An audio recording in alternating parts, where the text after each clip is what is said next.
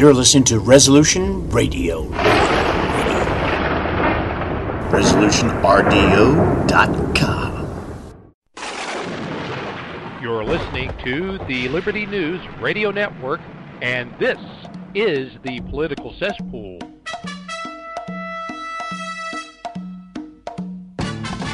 The Political Cesspool, known across the South and worldwide as the South's foremost populist conservative radio program. And here to guide you through the murky waters of the political cesspool is your host, James Edwards. Welcome one and all to another live broadcast of the political cesspool. James Edwards and Keith Alexander. And Keith, just like that, one month is in the books. That seems like really weird. Very weird. A whole month and uh, that's that. Time flies when you're having fun. And, uh... great guest, as we have had this month, getting off to a blistering start. Got a very, very exceedingly busy show tonight, and uh, we'll try to get to it all. You're going to hear from José Niño. He'll be back with uh, some of the hottest of hot takes. And then I am really excited about Taylor Young from Antelope Hill Publishing coming back in the third hour. They got a brand new book out, and, you know, I appreciate all of the authors that they send us. We have sort of a standing arrangement with them. Usually the last, the third hour of the last Saturday of every month, we have a different author from their uh, stable of writers to, to feature and uh, different books and so on and so forth. But this book, it was just, they're all good, but I think this book really uh, was uh, especially interesting. So we'll get to those two guests uh, in just a moment. But uh, first, what's what's going on? Let's uh, hit the announcements. And then, as I said, a busy first hour with, I think, some topics that I'm very excited to uh, get out there and have Keith uh, break down for you. But uh, the good news is, I guess, out of the bat, after eleven days of no mail delivery. We talked about this last week. It snowed, what, two weeks ago, and then for eleven days, there was no mail delivery or garbage pickup. After eleven days, the mail resumed, and garbage pickup resumed after ten days. So that's not, too, you know, too terribly bad. Uh, four inches of snow, you're shut down for almost half a month, but uh, what do you expect? And then it wasn't just that, though. It was... I was talking to Keith before the show tonight. In my life, I'm forty-four years old. I can never remember having a boiled water advisory like you get in the third world. They've had three in the last uh, two years in Memphis now, including this week. For a whole week, you couldn't use your water at your home. You had to either boil it or go get bottled water. And, of course, everybody's panicking. There's no bottled water anywhere uh, on the shelves. Now, thankfully, I live out in the suburbs, so we still had one. Well, city of Memphis. You know, so. Boil water, no mail delivery, no garbage pickup, pipes busting everywhere. Well, uh, I hate to say what the problem is, but the problem is pretty obvious. Um, and it's a problem that plagues cities like Jackson, Mississippi, and uh, so on and so forth. In Jackson, I think they just completely gave up, didn't they? I mean, they just – what happened in Jackson? Close, close. Well, what has happened is that uh, the state of Mississippi has decided they're not going to continue to bail out the uh, – Black-run government of Jackson, Mississippi. They're always using the money they have at hand to hire cronies, and that leaves no money for improving or replacing infrastructure. And that's why they're always having these breakdowns, and they come to either the state government or the federal government with their hat in their hand asking for uh, bailouts. And if they don't get them, then they charge racism, of course. And that's what they're doing. But in Mississippi, the state government has had has said, we're not bailing you out anymore. And what they're doing is they have taken the government, the state government section of the heart of Jackson and separated it from the rest of Jackson. The state government is providing all the utilities and everything else for that government zone. And the rest of Jackson basically is on their own. They're going to the federal government. They're charging racism and all of this type of stuff. But what they've done is they've shown that they're incapable of running the government. That's what happens in places like Memphis and Jackson that have a majority black population that votes in a black leadership cadre that is not competent, not up to the task of running their city. Was it Flint, Michigan that had all the water crisis a few years ago? I wonder if that was in play there, too, if it was just a coincidence. Uh, no, that was another majority black city. See, Detroit, all of these places, you know, it just does not, they cannot handle it. They want, that they have, you know, you can't have a first world community with a third world population, as we've said for time immemorial. Nation, community, neighborhood, you name it. Uh, all right, so there's that. But uh, for now, Nation. Government, government services have resumed. Uh, and then there were two. Let's move uh, up to New Hampshire. Uh, I guess there are two, if you can count Nikki Haley as a competitor. But, uh, of course, Vivek and uh, Ron DeSantis, uh, since last week, Ron DeSantis has bowed out. Haley's still in, but why? You know, she lost New Hampshire this week uh, pretty resoundingly, considering that she spent thirty-one million dollars just in New Hampshire trying to prop up her campaign. Uh, I read an article Uh, this week that seventy percent of her voters were Democrats and independents, because in New Hampshire you can vote in any primary. You just go in, and as long as you're a registered voter, presumably you can vote Republican or Democrat. It's not, you know, uh, a closed uh, primary. Unlike most states, you don't have people registered as Democrats or Republicans, so they can come in and vote for anybody. But it looks like seventy percent of her, up to seventy percent of her votes weren't even Republicans. Now she's, uh, you know, staying in until South Carolina. I guess she's going to get crushed in her home state, you know, and that's embarrassing. A lot of times people will bow out before uh, getting punked in their home state. Uh, some people are saying she's staying in it to get as many delegates as she can, so she'll be in the second place in the delegate count in case Trump goes to prison or is otherwise disqualified somehow. People are saying, you know, it's a constitutional crisis no matter what, because even if he goes to prison, there's going to be questions, can he run, can he do this? And, of course, even if the answer is yes, that doesn't mean that they're going to go by it. They'll try to throw him off the ballot. So I don't know. Maybe she's uh, staying in it to see what, what happens. But I, I, I'll tell you this. I got to play this clip, I, and I mean this, folks. When it comes to voting, you do what you want to do. Uh, we have never really had one hundred percent consensus on voting. You know, we're all of such like mind, but some people say, you know, the worst is better. Let's speed up uh, the demise.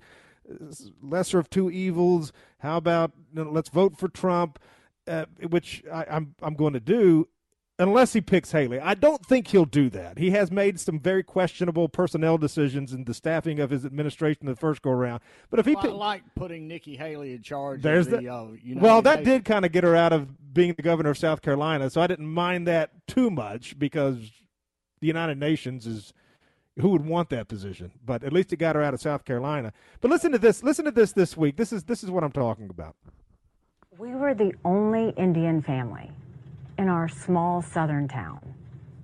I was teased every day for being brown. So anyone that wants to question it can go back and look at what I've said on how hard it was to grow up in the deep South as a brown girl. Anybody can look at my record and see when Walter Scott was shot down by a dirty cop, how I made sure that the Walter Scott family didn't suffer because we put the first body camera bill in the country in place. Anybody can look at the fact that when we had nine amazing souls die in Mother Emanuel Church, I did something that no Republican or Democrat ever wanted to touch, which was call for the Confederate flag to come down, because it would take two-thirds of the House and Senate and was an impossible feat. I don't know what you're implying with that, but what I will tell you is saying that I had black friends is a source of pride. Saying that I had white friends is a source of pride. If you want to know what it was like growing up, I was disqualified from a beauty pageant because I wasn't white or black, because they didn't know where to put me. So look, I know the hardships, the pain that come with racism. It's the reason that I fight bullies every day when it comes to racism, anti-Semitism, or hate, and I always will. If I didn't mention slavery on that day, it's because that's an automatic. There's always been, the Civil War's always been known about slavery. All right, so there, you know, there is nobody in the Republican base that wants to vote for a hag like that. Uh, first of all, I'd like to know what beauty pageant she's talking about. She's probably making it up. What would she would have been in beauty pageants in the nineteen eighties? Vanessa Williams, a mixed-race woman, won Miss America in nineteen eighty-four. I bet she's making that up. But all of this other stuff, I mean, that's Hillary Clinton. That sounded just like Hillary Clinton to me. Nobody in the Republican base is wanting to vote for warmed-over liberalism. And I will tell you this about Trump. If he does somehow pick her, I will not vote for him. That is an absolute deal-breaker. I have the luxury of being able to do that in Tennessee, because he's going to carry Tennessee by forty points. But uh, if you're in a swing state, make up your own mind. God be with you. Uh, no judgment here. But that's a deal-breaker for me. Somebody like that, absolute deal-breaker. Or the homosexual Tim Scott.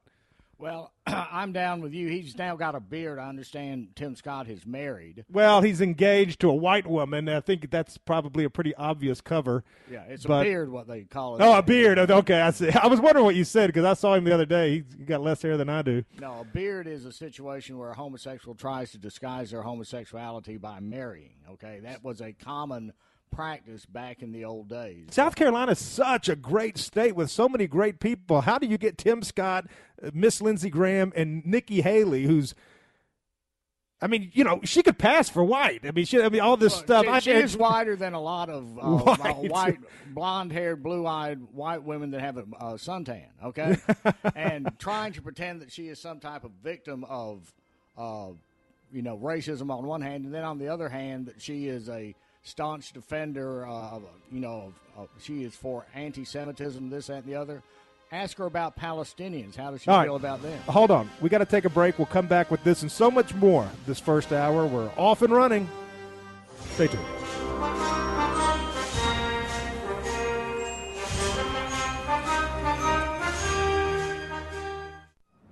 Hey there, T P C family. This is James Edwards, your host of The Political Cesspool. Folks, I want you to subscribe to the American Free Press, America's last real newspaper. Against all odds, A F P has and continues to publish a populist, independent print newspaper with an unparalleled track record. Founded by a dedicated group of experienced patriots, A F P pulls no punches and tackles the most controversial and pressing issues facing America from an America First perspective.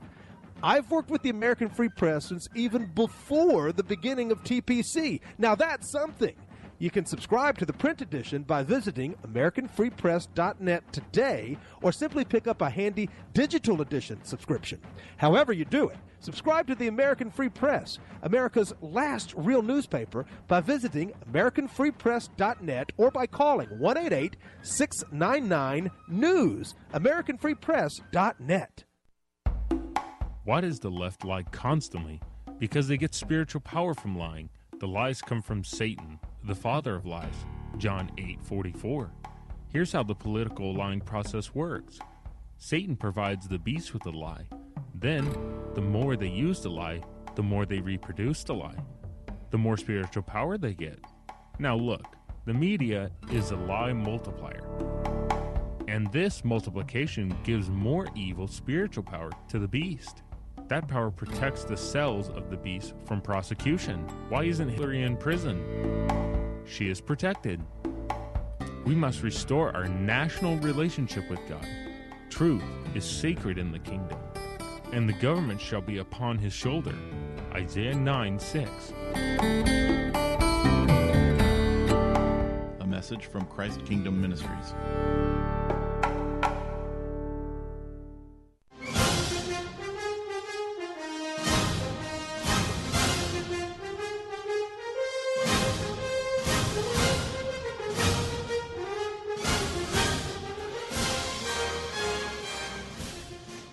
All right, and we're back. So, yeah, that clip, that was from Nikki Haley a week, last week, just before the New Hampshire primary. Who's she winning over with that? I guess she was trying to win over more Democrats to vote for in New Hampshire, maybe. She's sitting there with these two two stern-faced lesbian women interviewing her in this clip. You can uh, uh, view it at Occidental Dissent in the post about Trump winning New Hampshire. But, yeah, I mean, that right there, what what who, need, who needs Democrats? Well, I'll tell you what she's trying to do. She's trying to impress the donor class. That's all that she wants to do. That she knows where the money is, and the money is with positions like that that are in, extremely uh, unpopular, not just with white uh, voters, but with non-white voters. She's obviously pandering. She's obviously lying. She is, you know, she would lie when the truth would sound better. She's bad news. Well, and you're right about that is that uh – you know, non-whites don't like a pandering fool like this any more than uh, we do. And, you know, some they certainly have more contempt for them. They certainly have a lot of disdain for them. And, yeah, you're right. I mean, she is certainly trying to cozy up further to the managerial class of the Republican Party. But uh, other than that, nobody else is going to want that. So anyway, we'll see what happens. But she's not going to win a single state. I mean, I guess the the whole strategy is to just stay in and see what happens with Trump. But uh, well, well, any, there's not much to do, more to say about that. What she wants to do, she thinks that, again, she can ignore the interests of the actual voters. And uh, money talks and B S walks. She's going to get the zoner class behind her totally. And when that happens, you know, she thinks that. Well, they're already behind her. But she's she's planning on being the lesser of two evils and getting in that way. Well, like so many other Republicans have uh, for time immemorial. You know, there was a lot of monkey shines with Ron Paul, and they were disqualifying delegates and doing all kinds of dirty tricks when he.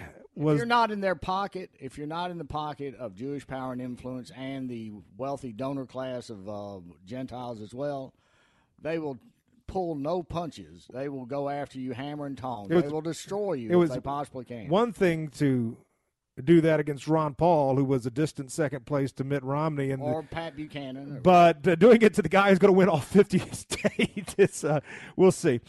But uh, also at Occidental Dissent this week, uh, nice article from Brad. It's not just here what they're trying to do to Trump. It is worldwide. The people who claim to be defending democracy are the ones who are banning opposition around the globe. Uh, this is uh, the, stu- uh, the scoop from Occidental Dissent. In Ukraine, Brad writes, Zelensky has banned his opposition, refused to hold national elections, banned churches, and incarcerated and killed dissidents like Gonzalo Lira. In Brazil, Bolsonaro has been banned from office for eight years. In Belgium, Vlaams Blok was also banned years ago. In Greece, Golden Dawn and its successors have been banned. In Poland, the new prime minister, Donald Tusk, has been arresting his nationalist opposition. Both Marine Le Pen and Eric Zemmour in France have been put on trial multiple times. Here, of course, in the United States, Donald Trump has been arrested four times and is now facing ninety-plus felony charges. And the biggest question of the year is whether the country can handle Trump either being disqualified from office or convicted and sent to prison. We've never tried imprisoning the Republican presidential nominee before, but it is part of a global trend of so-called democracy defenders turning towards authoritarianism. Everything they say we are, they actually are, and in spades. We should be more like them. In Germany now, a story from the B B C, Germany is wrestling with a potentially explosive debate over whether to ban the far-right party Alternative for Germany. This is, uh, I don't know how far-right they really are, but they're probably better than the establishment, and they are trying to ban them because they're doing so well. Germans have been shocked by revelations that senior figures attended a meeting where mass deportations were discussed. Well, of course, I mean, that's all it takes to get people upset over there. Of course you need to have mass deportations in Germany. Uh, there's no doubt about it. Uh, and so now they're trying to defend that because party because it's doing so good at the ballot box. So everywhere, again, just in summation, everywhere you look, democracy defenders, the people defending democracy so people can vote for the candidate of their choice. Uh, it, throughout the West, they've grown tired of liberalism and democracy. Why not just arrest, disqualify, or ban the opposition? Why not just censor and fire people to shut them up? Why not weaponize the intelligence community against them, and so on and so forth? They say if Trump gets back into power, he might Uh, arrest his political enemies or go on a, a, a revenge or have some vengeance. They're doing it already. Well, I think they're prescient. The problem I is, wish he had. I wish he was as ruthless as they are. Right. Well, what's happening is that Jewish power and influence wants one world government, and they want to be the ones in charge of one world government. That's what Ukraine is about. That's what the current kerfuffle in Israel is about. Uh, and that's happening all over the world, all over the Western world in particular. They want to stop, stifle the voice of the people, and they want to gain control. And Jewish power and influence has no respect whatsoever for the founding principles of America or the founding fathers, and the reason is none of them were Jewish. They want to be in charge. And they don't let little things like freedom of speech and the uh, Bill of Rights and things like that get in their way. And there's, we're seeing now things that were unthinkable. If somebody had tried to pull something like this in the nineteen fifties, there's no telling what would have happened. But see, well, now, I mean, they were rigging elections in Cook County, Illinois, certainly not long after that. But oh yeah, well, the thing is, they start out in the urban areas, but they they now are totally without any fear. They are going after nations. They're going after major party candidates. They will do anything that it takes to gain and con- keep power. All right. So, and the, and the ultimate goal is one world government. For example, Ukraine, they don't want Russia becoming a regional power like they were before uh, the fall of the Soviet Union. We're actually going to talk about uh, a unipolar versus a multipolar war uh, world, rather, uh, in the second hour with José Niño. He's been writing and speaking about that recently, so that's actually something that's going to be coming up, and I'm looking forward to having that conversation. Uh, switching gears to another thing that caught my attention this week. The Supreme Court has cucked on the issue of whether or not Texas can have a fence up with some razor wire to try to stem the absolute invasion at the southern border. It is an invasion. It is a great replacement. They have a fence with some razor wire that they were able to muster, and uh, Jared Taylor did a video on it this week at Amren. The question is whether we do or don't have a southern border. Texas believes that America is a nation. The Democrats don't. How hard will each side fight? Well, it's not good that the so-called conservative Supreme Court ruled five uh, to four in favor of uh, having uh, letting allowing the Biden administration to force that to be taken down. And you had the defectors, Roberts, no surprise, and Amy Coney or Comey Barrett, uh, whatever her name is. You can't trust a woman with three names, folks. I'm telling you, you cannot trust a woman with three names. Keith, she went to your alma mater, Rhodes College. Uh, what do you make of uh, the decision this week? Well, lay the blame at Donald Trump, okay? Gorsuch and Amy Coney Barrett. Well, I think Gorsuch voted right on this one. Well, I know, but that's rare, okay? He's also a squishy conservative. He's a guy that will follow John Roberts uh, four times out of five. And see, this is the problem that we have. We have the opportunity. We've had the opportunity since the nineteen sixties. Most of the Supreme Court justices were nominated by Republican presidents. And guess what? The more things change, the more they stay the same. These so-called conservatives like uh, uh, Lewis Powell and um, uh, others that they've had, you know, uh, for example, John Paul Stevens was supposed to be a conservative, and I think it was Gerald Ford that nominated him for the Supreme Court. He turned out to be the biggest liberal on the court. See, we have a deep state, even back then, that does not want to give power to the people. They want people's uh, instincts to not have an audience, to be voted down. And, you know, Trump listened to advisors, got Amy Coney Barrett in there, Neil Gorsuch, John Roberts, people like that in there, and those people are worthless ninety percent of the time. The only real conservatives that we have on the Supreme Court now are Samuel Alito and Clarence Thomas. I would say certainly that it, it was better for Trump to have selected so many justices as opposed to Hillary, but really the only thing that conservatives can say, where am I? Well, you did have a good decision on affirmative action. You did have that. You had abortion, which is really a mixed bag. I mean, that is not my signature issue. Uh, of course, in in a, in a it is murder. I mean, there's no doubt about that. But uh, th- there's a lot of considerations with regards Look, to that particular action, issue. Affirmative action is not going to amount to a hill of beans unless you get the E E O C. The reason you have affirmative action is that the actual, you know, the the, the real power there, a guy named Alfred Bloomrosen, Jewish, of course, was the number two man at the E E O C. The E E O C was created by the nineteen sixty-four Civil Rights Act to enforce the nineteen sixty-four Civil Rights Act. And affirmative action is absolutely one hundred eighty degrees the opposite of the language that is in the sixty-four Civil Rights Act. But the Supreme Court said, well, we've got to give a lot of latitude to the bureaucracy that has been uh, appointed by the uh, Congress to enforce this law.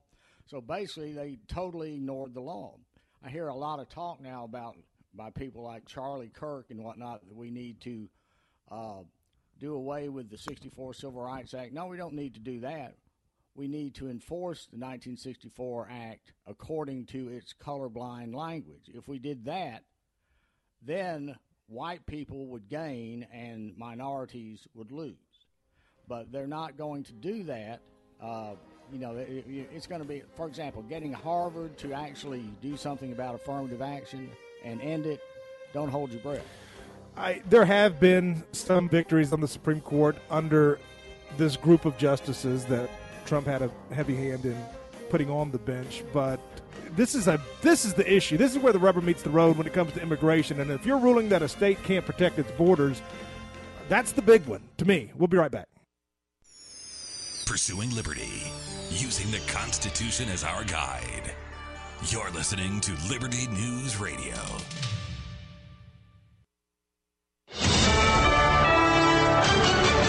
U S A News, I'm Tim Berg. Former President Donald Trump is the winner of the Republican New Hampshire primary. Trump defeating former South Carolina Governor Nikki Haley. Earlier, Haley said the primaries are a marathon, not a sprint, while looking ahead to the next contest. Freezing rain and snow are causing headaches for millions of Americans in the Midwest today. The National Weather Service says icy roads and possible power outages are possible from Kansas up to Maine. Illegal immigrants continue to enter the country across the southern border, but a bipartisan border deal could soon be coming. Maine Republican Senator Susan Collins says the price tag will likely pass fourteen billion dollars, but some G O P lawmakers want to see the text of the bill before they consider it. National Security Council spokesman John Kirby is calling on House Republicans to act. The idea that we don't have a plan or a strategy or we're not taking this seriously is just not borne out by the facts. And, you know, again, if the if, if the folks in the, on the House Republican side are, are serious about border security, and they claim they are, then they should act on the supplemental request and, you know, let's negotiate this in good faith. And regarding that supplemental bill, Senate Minority Leader from Kentucky, Mitch McConnell, reminds everyone on the House floor. I don't want to lose track of what the rest of the supplemental is about. I mean, the world is basically at war. United Airlines C E O Scott Kirby is disappointed in Boeing's recent issues that have led to United planes being grounded. Kirby saying on C N B C that Boeing needs real action to fix its reputation. The F A A launched an investigation into Boeing and ordered the grounding of close to two hundred Boeing seven fifty-seven MAX nine aircraft after a door plug panel flew off an Alaska Airlines flight earlier this month. This is U S A News. President Biden recently released a massive six trillion dollars budget, the largest budget in U S history. And guess who pays the bill? That's right, you, the American taxpayer. American citizens and business owners will be paying more taxes. That's a fact. And if you owe back taxes, they will be coming after you to collect payments. In fact, President Biden also hired thousands more I R S agents to go after you. If you got a letter from the I R S and you know you owe back taxes or you haven't filed in years, don't put your head in the sand. Call us today. We've saved our customers millions of tax dollars. One quick, free phone call will show you how we can reduce your past tax bill and save you thousands, guaranteed, or you pay nothing.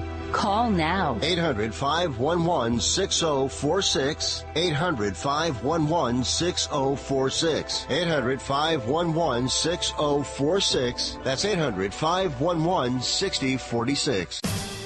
Hello, T P C family. It's James, and I've got to tell you that I sleep better at night knowing that there are organizations like the Conservative Citizens Foundation. The purpose of the Conservative Citizens Foundation is to promote the principles of limited government, individual liberty, equality before the law, property rights, law and order, judicial restraint, and states' rights, while at the same time exploring the dangers posed by liberalism to our national interests and cultural institutions.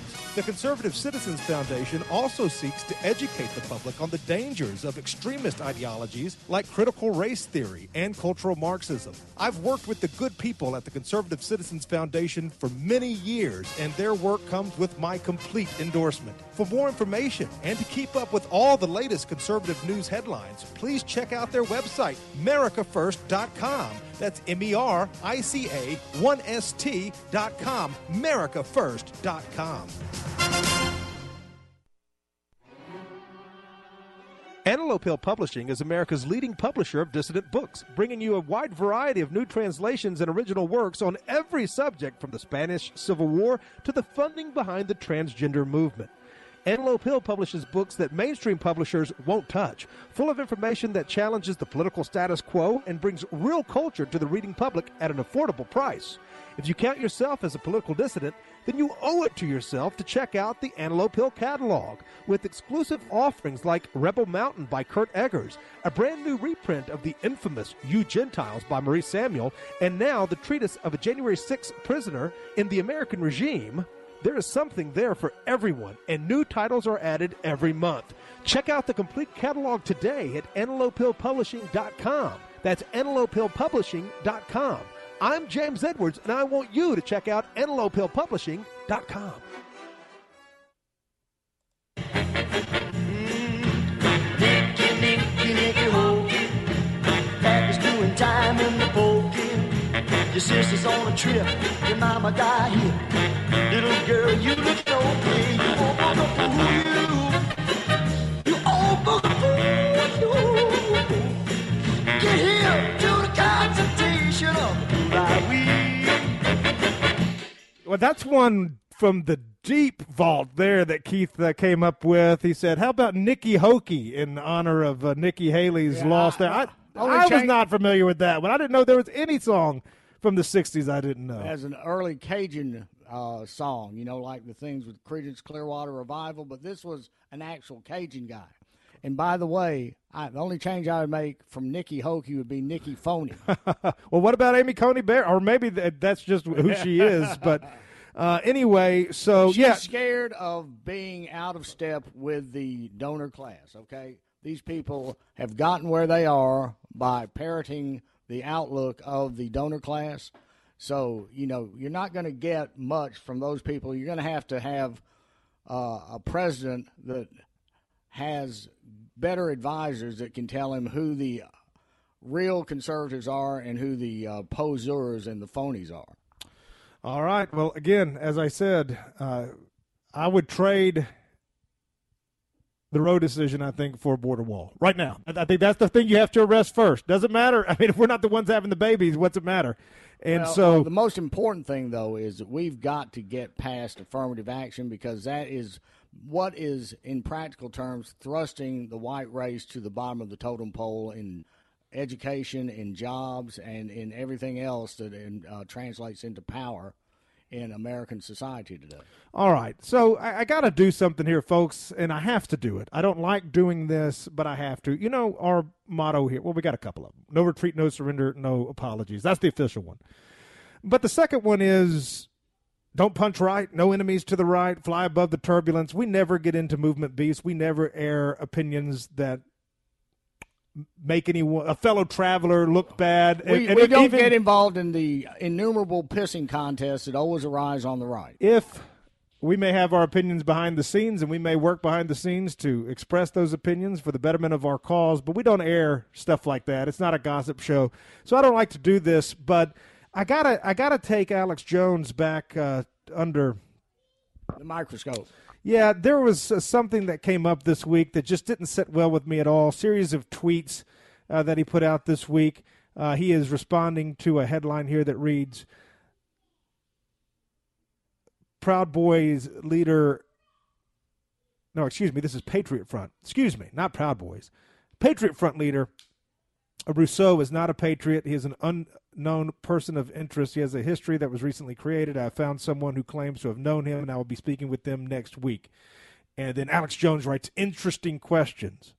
Uh, then it goes on. He goes on to uh, liken this to Charlottesville. Basically what happened, folks, were that the Patriot Front did a demonstration Uh, up in New York a few days ago, I believe it was. And then Alex Jones, of course, everybody's a fed to Alex Jones. See, nothing can ever be just what it is. Everything has to be some elaborate conspiracy. Everything is a C I A op, uh, so on and so forth. And somebody writes on Twitter, somebody that doesn't know anything, that doesn't know these people. I've met Thomas Rousseau, all right? I don't think he's a plant. I don't think he's a, a phony. I don't know him personally. I have met him, and and I enjoyed the meeting. But Uh, somebody writes, if Patriot Front was actually a real organic right supremacy group, the media would be all over them. Well, they have been. They have been. Alex Jones reply, re- replies, one hundred percent correct. This is in preparation for Charlottesville two point oh on a massive scale. Many of these Fed front organizations are just uh, patsies in the making. The membership are. The leadership are N G O operatives from groups like the S P L C and the A D L who take direction from the C I A. So here, here's Alex Jones saying that the people in the Patriot Front, namely Thomas Rousseau, is a C I A asset that is taking his directions from the S P L C and the A D L. He says this without a shred of proof. And he's also saying that the people who marched in Charlottesville, marched in Charlottesville are people, the people that we know well, so many of them that we know well, from Michael Hill to you name it. Uh, we talked to them the day of the event. We talked to them before, during, and after the event. Best show we ever did, I say, minute for minute, pound for pound, is that show we did hours after the events that took place on August the twelfth, two thousand seventeen. And Alex Jones is saying that, that the people in Charlottesville were feds. You know, everybody's a fed. Uh, it, it creates a backdrop the feds can project to, marauding bands of masked men creating fear ahead of staged terror. They're feds, whether they're aware of it or not. They're doing the work of the feds. Alex Jones continues, and he just goes on and on and on. So I have a big problem with that. I have a big problem with There's only two things that could be possible that can possibly explain this. Either Alex Jones is offensively and woefully ignorant of the facts, or he is lying, and he knows he's lying, and I don't know which is worse. But to say that the people in Charlottesville were all feds that were on our side, to say I don't know the Patriot Front folks as well, but to say that they're all feds, you don't know that. If you want to know that, why don't you interview one of them? Why, you know, he said he's going to interview a guy who claims to have talked to a guy in Patriot Front. I mean, what the hell is that? Look, I, I'm telling you, this this is bad news, and you got to do better than that. Look, Alex Jones can't interview real participants like Brad Griffin or Michael Hill, because if he did, they would twist him, or you know, uh, like a pretzel. This is all on his Twitter this week, so you can go See, check it. The problem with Alex Jones is this: he wants to have a foot in both camps. He wants to be able to say, but see, I'm on the right side on the civil rights movement, and all these people that were protesting in Charlottesville are nasty old racists, and I'm not like that. And just like he said with Brother Kapner, I love Jewish people. Let me ignore all the evidence about their complicity in every left-wing radical movement that we've had in America, basically over the past one hundred years. I'm all with Jews. So, you know, and he tries to, you know, uh, come up with the, these crazy notions like uh, uh, uh, Adolf Hitler was this, you know, t- person without any redeeming qualities. He's just, he's just a phony. He is a, he's either a plant or he is so cucked that he doesn't know what he is. And then, I don't know, who knows? I mean, it's all just speculation what's going on in his mind. Yes, I like it when he has somebody like Brother Nathaniel on, even if he, you know, uh, shouts over them and argues with them nonstop. I don't know why you'd have and somebody then cuts them out after he says he's going to have them on for two uh, sessions. After the first session, he immediately turns around and uh, wipes out their interview and never follows up with the other interview.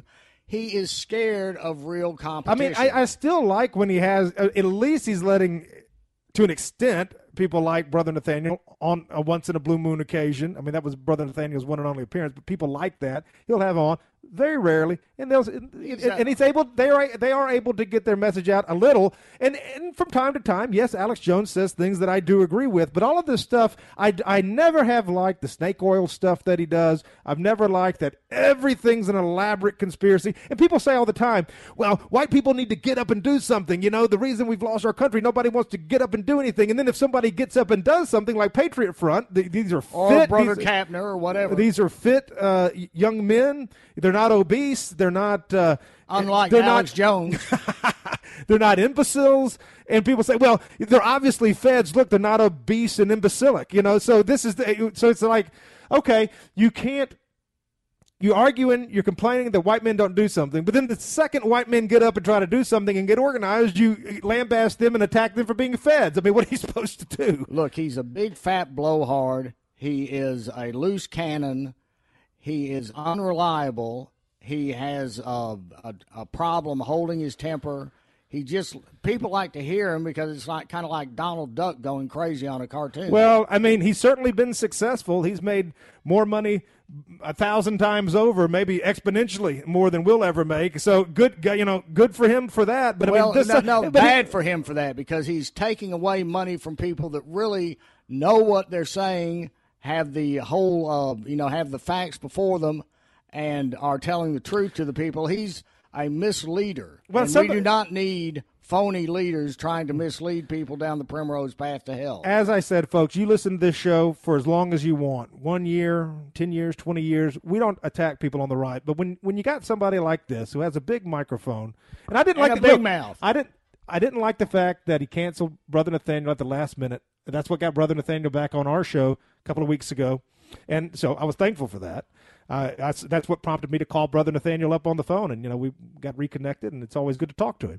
But I didn't like that, so we we talked about that. I don't attack people on the right, but when you're saying that people I know are feds or work or C I A agents working the S P L C, that's just it's well, it's ridiculous. The reason he's doing that is because he wants to be on the right side of the civil rights movement. See, he hasn't gotten past that. They're getting nothing, brother uh, Alex Jones, by pandering to the left. They hate your guts. Well, they, even yeah, more. They've already got him for what, like weak. five hundred million dollars judgment. I mean, they, I don't he's see what. He's still kissing ass. Uh, well, Jason Kessler had a great retort to this. He's saying the people in Charlottesville, this is Charlottesville two point oh, which is to imply that Charlottesville one point oh was a Fed-run operation, obviously. Jason Kessler says instead of just saying all this stuff about Charlottesville, why don't you talk to somebody who was there? Why don't you talk to the guy who organized it, Kessler? Kessler would go on Alex Jones' show and tell him the truth. Does he tie him up in a bow? We'll be right back.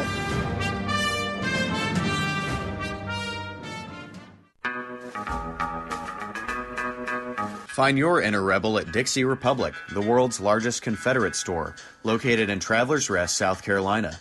The anti-white, anti-Christ, anti-Southern world ends at the asphalt. Welcome to God's country. Log on to Dixie Republic dot com to view our Southern merchandise, from flags to T-shirts to artwork. At the store, browse through our extensive collection of belt buckles and have a custom-made leather belt handcrafted in our Johnny Rebs gun and leather shop. That's Dixie Republic dot com, where you can meet all of your Southern needs. While you're waiting, drop by our Confederate corner for a free cup of coffee and good conversation. Remember, there are no strangers here, just friends who haven't met yet. Dixie Republic, we're not just a roadside attraction, we're a destination for our people. For more information, visit Dixie Republic dot com. Introducing Managed I T Services from N P I. We offer top-notch data backup and recovery, email spam protection, and network security tailored to your needs and budget. With twenty-plus years of experience in the medical field, our HIPAA-certified consultants know what it takes to protect sensitive information. Don't settle for less. Give us a call at eight oh one, seven oh six, six nine eight oh and experience the difference with Managed I T Services. Remember, your I T support should be fast, efficient, and reliable.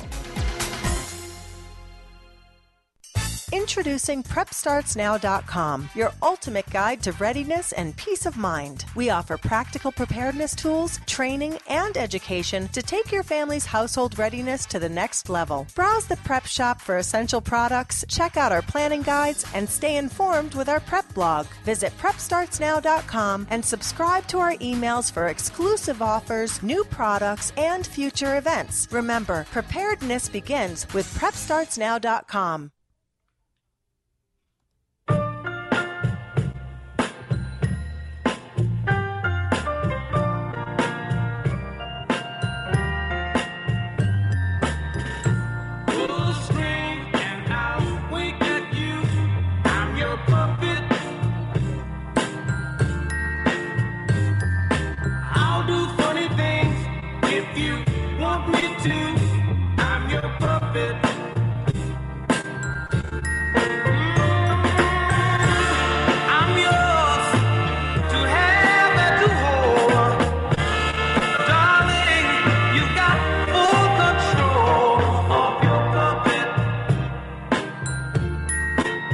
That is a, I, I, I got to listen to one more chorus.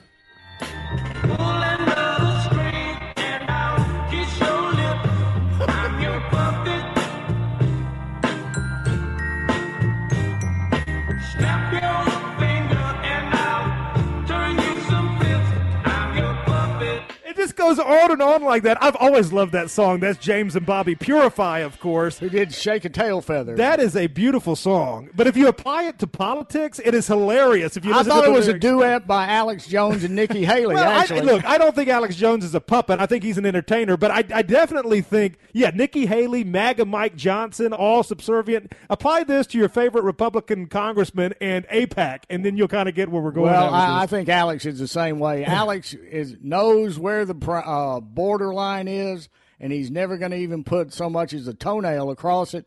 He's going to continue to say, I'm really uh, a, a, a far-right conservative, but the civil rights was pure, righteous, and holy, and, uh, you know, everybody that is, uh, you know, and will speak out about Jewish power and influence is a crazy person. You know, he's uh, he's just uh, he's just a phony. Well, I mean, you just can't have people like that taking up money and uh, taking up uh, you know taking all the oxygen out of the room in conservative politics. All right, so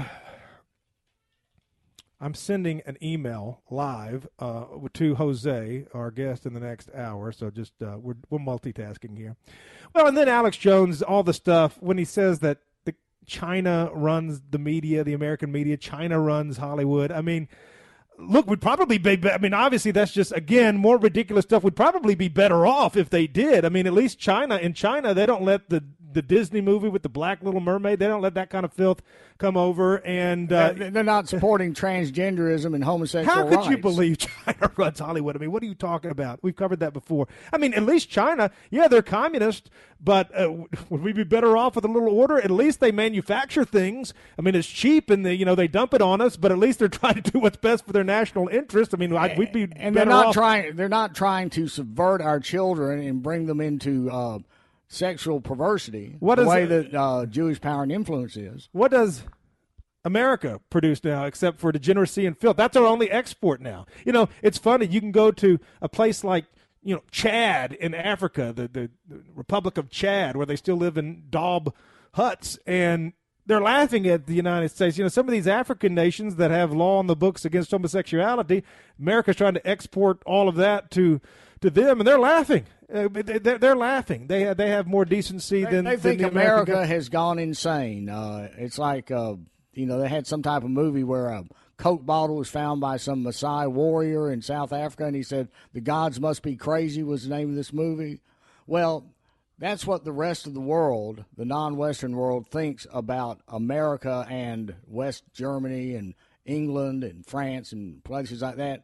They think that we've all lost our minds. And you know what? They've got a point. All right. At least our nation, national leadership has. I, I'm going to uh, go off on a tangent here. Uh, it's, I, I said, uh, talking about some of the straw huts in Africa, uh, I guess America is a little bit like the big bad wolf. They're trying to huff and puff and blow their house in and make them uh, embrace all of this stuff, which leads me to something. My daughter and I, my youngest daughter, Caroline, she's three, and she has this book that she loves to read. It's called Arthur Goes to School. And Arthur's, you know, I, I don't know if he's a rabbit or a mouse or something. He's something. He's, you know, but uh, he goes to school in this particular story. And it's one of these lift the flaps, and, you know, you find there's something to discover underneath the flap. So it's kind of like an interactive book. But there's only five pages. She reads it. I read it to her, I should say, either my wife or I. Every night for like the last three months. She wants to read, she'll bring it. Arthur Goes to School. And in the first page of the book, you help Arthur get dressed. And in the second page, you uh, it's show and tell at his class. And then in another page, you learn about opposites. And then at the end of it, uh, it's story time at his class. You get to go to school with Arthur in the book. And this book that Arthur wants to read to the class is The Three Little Pigs.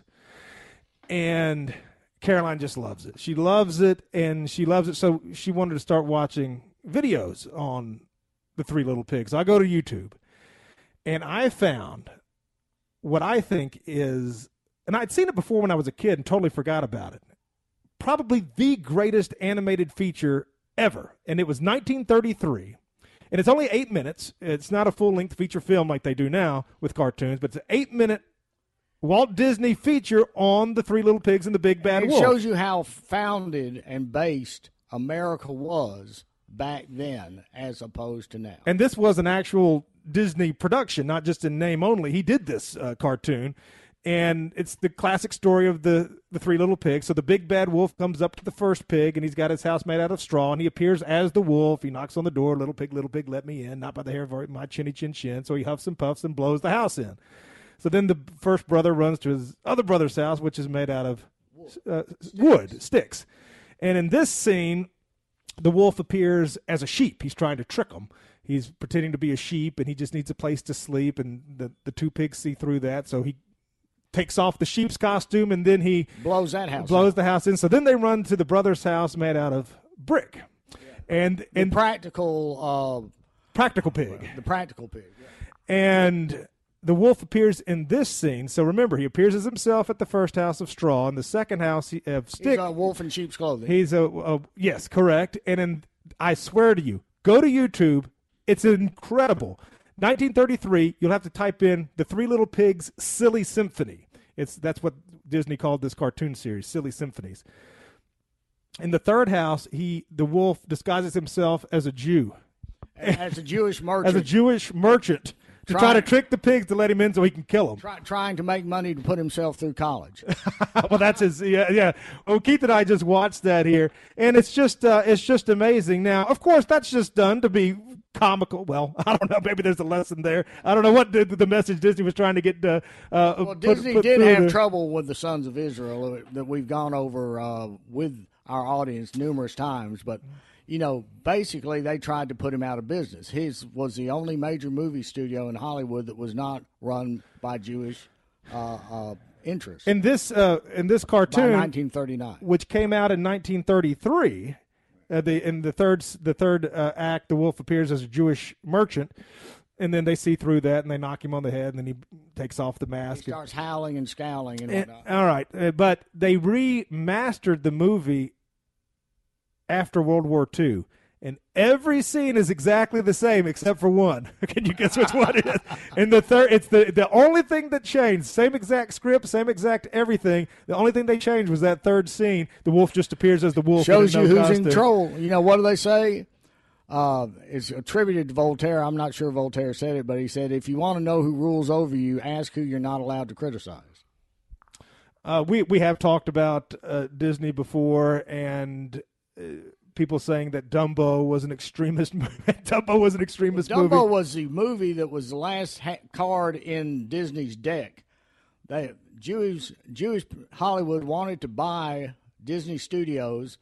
Uh, they He wouldn't sell, so they noticed he had a weakness. He had cartoon features, so they unionized his cartoonists and had them go out on strike. And he was down to the last film in his, uh, you know, library that hadn't been released, Dumbo.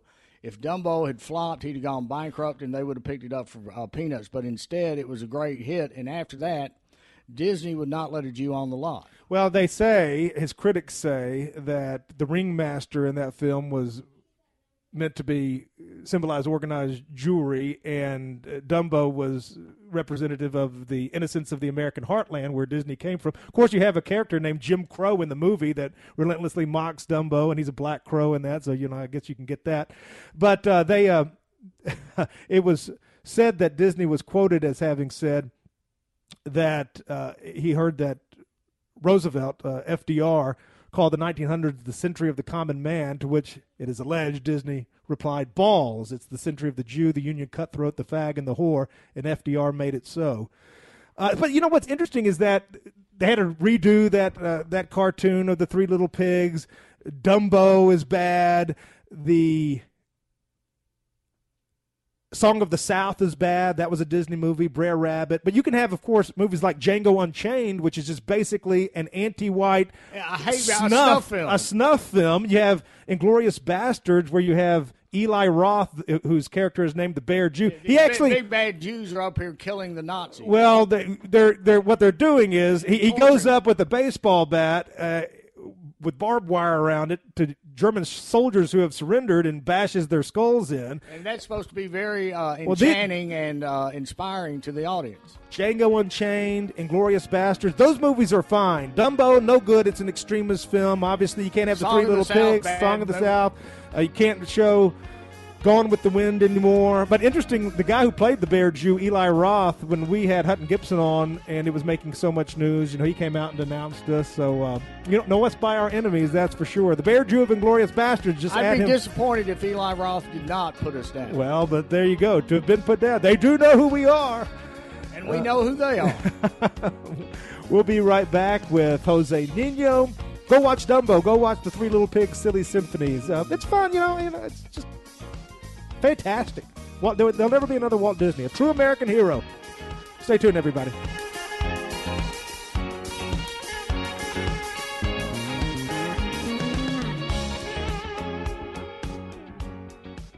You've made a serious investment in protecting yourself and your family. You've purchased the gun, the ammunition, the training, and even secured a license to carry in your state. You know the Constitution and don't believe you should have to pay for a right that you already have, as written in the Second Amendment, but you are law-abiding. Now you are considering the legal defense options you should have if you ever have to use a firearm.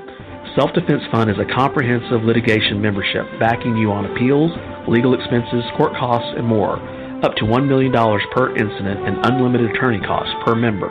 Discover self defense fund dot com for yourself. Any weapon, any state, any time.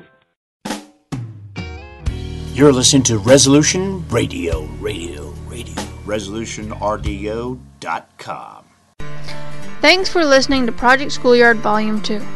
For more information about the project, as well as lyrics to the songs on this C D, please visit w w w dot tightrope dot c c.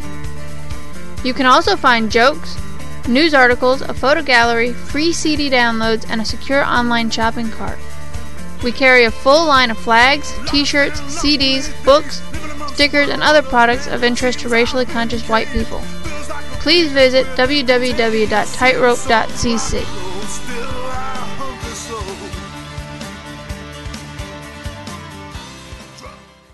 In ancient times, man roamed the earth in a constant state of hunting or being hunted. Introducing Caveman, where cutting-edge science meets ancient super nutrients. Secure your bottle right now at infowars store dot com. You're listening to The Political Cesspool on resolution r d o dot com. Call and listen now at six oh seven, two oh three, five four two three. That's six oh seven, two oh three, five four two three. You're listening to the Liberty News Radio Network, and this is The Political Cesspool.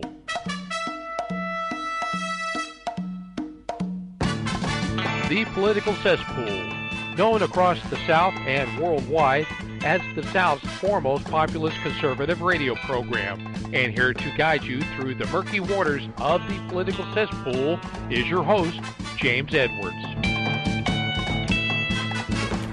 And back we are to wrap up the first month of the year. José Niño making his first appearance of the year. Great to have him back this Saturday evening, January the twenty-seventh. Jose, how are you? Happy, well, I would say Happy New Year. I guess we're a little bit past that, but it's we haven't talked to you since the calendar flipped, so Happy New Year.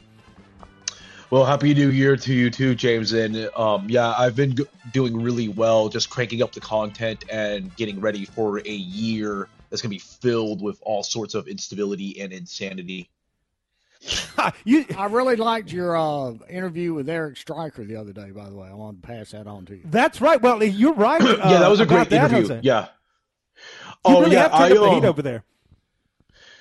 Yeah, um, I thoroughly enjoyed that interview, and um, I my um my opinion of uh, Eric Stryker is very was very high after that, and I've gotten to the point where I believe he's like one of the best like independent journalists out there when it comes to um, exposing um, organized Jewry Zionist influences and looping that all in through like a um, historical perspective. There's like very few people um, I've noticed in this overall space that are able to do that, and he has a unique talent on that front, and he will definitely be coming back on my show because I, I literally probably could have gone on for like four or five hours talking about a lot of a host of other issues in that on that front.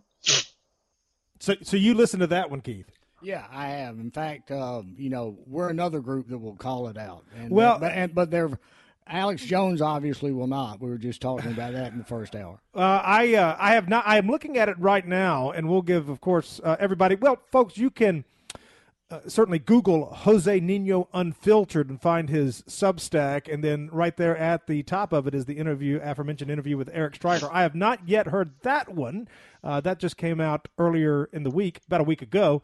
Uh, but I did listen uh, to every minute of your recently Uh, conducted interview with Kevin McDonald. So uh, the one hit maker after another, and that yes. was fantastic. The one group you dare not criticize. I mean, we've interviewed Kevin McDonald I don't know how many times, but uh, but it, it was just a fantastic job. So yeah, definitely. I mean, the content was always so good, and that was high praise for you to praise uh, the journalistic uh, ability of Eric Stryker, because what you said about him is certainly what we say about you, uh, what you're doing with American Free Press and everywhere you uh, post content. But, yeah, a couple of great interviews to kick off the year over there at José Niño Unfiltered, no doubt about it. And if you don't talk about Jewish power and influence, then you're not talking about what really ails us. Well, certainly a couple of uh, – Yeah, it's, couple- I've come to that conclusion, um, yes, in my um, journey in this dissident space over the years. Um I've always been kind of aware about the issue, but um, I'd say it's become much more salient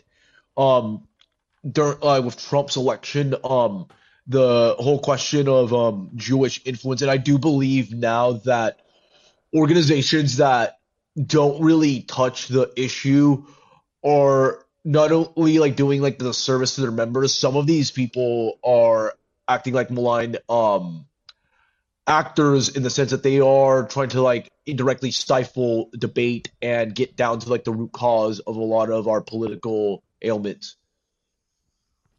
Amen. All right. So I want to circle back very quickly before we talk to you about some more in-depth uh, topics. Uh, let's just uh, have you do a layup first. Uh, and that is to discuss how things are progressing uh, with regards to the Republican primary. I mean, that's just, uh, that's an easy topic, but it's a topic that, of course, dominates, yeah, uh, probably disproportionately course, so dominates everybody's and, minds. And Jewish power and influence is the eight hundred pound gorilla in the uh, living room that nobody wants to mention. Well, in any event, uh, that notwithstanding, how do you, uh, where do you see things right now? I mean, obviously Trump's got it in the bag, but they're going to be, as you said, Jose, this is going to be a wildly unpredictable year. So uh, take that in any direction you wish. Well, um, yeah, I've been saying this for a while that this race was uh, was generally very easy to predict because the G O P, for better or for worse, is Donald Trump's party. I do believe that there is a nationalist ethos that has totally captured the party, and the neoconservatism of yesteryear that the likes of Nikki Haley espouse is just really on the way out. Um, for the most part, in terms of the ostensive marketing and appeals. Um, I think he will cruise the nomination quite easily, and it looks like he will also probably win um, his election in twenty twenty-four with relative ease, too, given how Biden is huh. floundering on the polls and is also just getting clobbered by the economy, um, defections among his base over the Palestine issue, the rising crime, and the immigration crisis. I just think that this looks like um, a, an environment that's easy for Trump to get back into power. Now, um, the real question is, although Trump um, campaigned on a relatively America First platform, it is going to be interesting to observe what Trump will do with respect to the personnel hires that um, he will make throughout his uh, throughout a potential um, second administration, because personnel is policy, and I do believe that if he puts in the wrong people, um, his otherwise like America First platform is going to look like this really like weird like smorgasbord of like nationalism mixed with neoconservatism, which is not the way to go. They'll do like they did in the first term and keep him away from all the levers of power. He doesn't know. I don't know that he knows yet how to use the government to effectuate his policies. But, you know, the other thing, the unspoken uh, part of this is that after he wins the Republican nomination, let's say that he gets convicted of at least one of these felonies, there has been hints around that there are some laws. I don't know if they're state laws. I don't know if it's a federal law that says that a convicted felon can't run for public office or cannot run for president. And if they are able to knock enough states out, him off of the ballot in enough states under that rationale, uh, that may make him unelectable. Uh, I don't know what the laws are. All I know is I keep hearing about it, and I wish that somebody would come out and quote chapter and verse. Well, and see, this was a question I had for you, and I certainly want to hear uh, José's answer to that, but this was a question I had for you. People keep saying, well, if he gets convicted, he can just appeal it, and he can continue to run uh, while the appeals are in process. But these are criminal trials. These aren't civil trials where you get a judgment against you and then you can appeal it. Uh, if, you go if to jail. You get, yeah, you get you go to prison if you get convicted in a criminal trial. Am I missing something here? I've asked this before. Well, it's still not a final determination, even if you're in jail. But the thing is, he, you know, that's why I would like to read chapter and verse of these laws that people keep uh, uh alluding to in finding out what the situation is, because if they can knock him out of the ballot in enough states, it doesn't matter how. Well, you're the counselor. Works. That's why I thought you have the, we need the guy that comes on, uh, on T M Z. I'm a lawyer. We need, we need a lawyer. Harvey Klein. I'm a lawyer. All right. So I'll say, take it away. Oh, uh, this is like way above my pay grade when it comes to like legal stuff. I'm pretty clueless on that, and and um, well, yeah. I guess, I, mean, I, there, I, guess, there, I guess it doesn't really matter, because ultimately the law is what they want it to be. Now it's all partisan. It's all whose side are you on? Uh, let, well, they can, if they don't have the laws now, they can pass them in the meantime. You know, before he actually. Yeah. Uh, the, the November. Well, election. I don't know if that Republican House is going to do that, but um, not not Congress. Uh, if the states, like I said, oh, if you have enough maybe, states do. Maybe. All right. Anyway, uh, uh, continue, José, any way you'd like, and uh, I've got a lot to circle back with you on. I want you to have a final word this segment, though, before we go to break.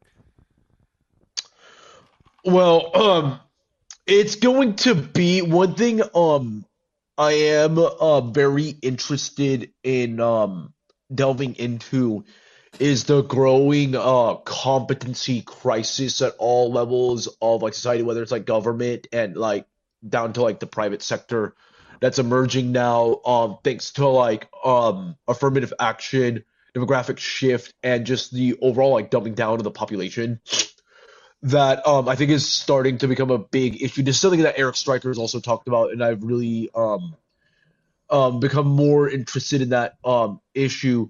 Because um, we are reaching a moment where, like, the U S is going into, like, idiocracy mode, and, like, the very civilization that the that Northern European um, colonists um, built here in North America um, very much um, is hanging in the balance um, in the twenty-first century.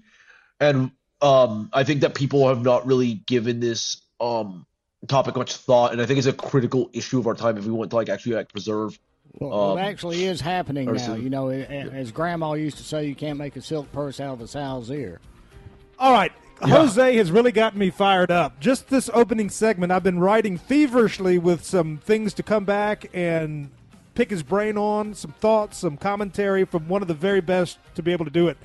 Prescient analysis, as always, from José Niño, and uh, we'll talk to him for the remainder of the hour, so stay tuned. The Honorable Cause of Free South is a collection of twelve essays written by Southern nationalist authors. The book explores topics such as what is the Southern nation, what is Southern nationalism, and how can we achieve a free and independent Dixie.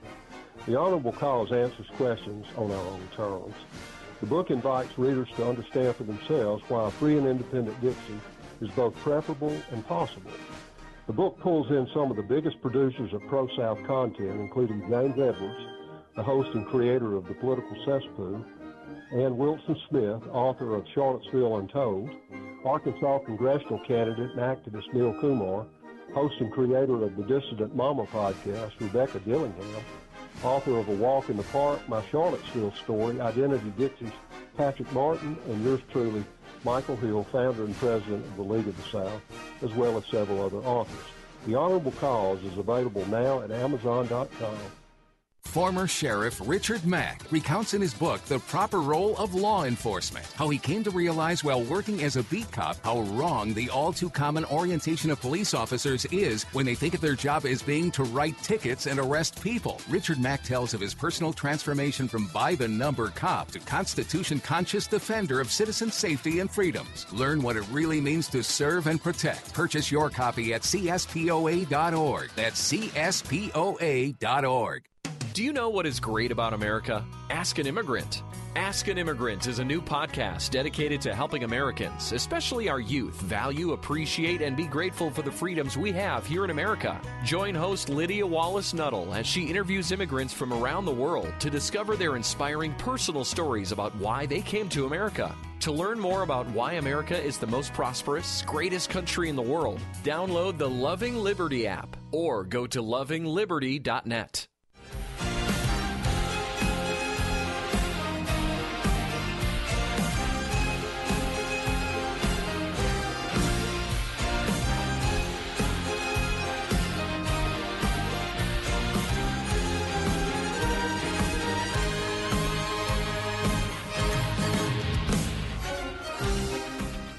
All right, back with José Niño. He writes on his website that he offers political insight from a contrarian perspective, but it's a lot more than that, folks. Uh, be sure to check out José Niño Unfiltered. That's his Substack. Just quick Google search. You'll be there.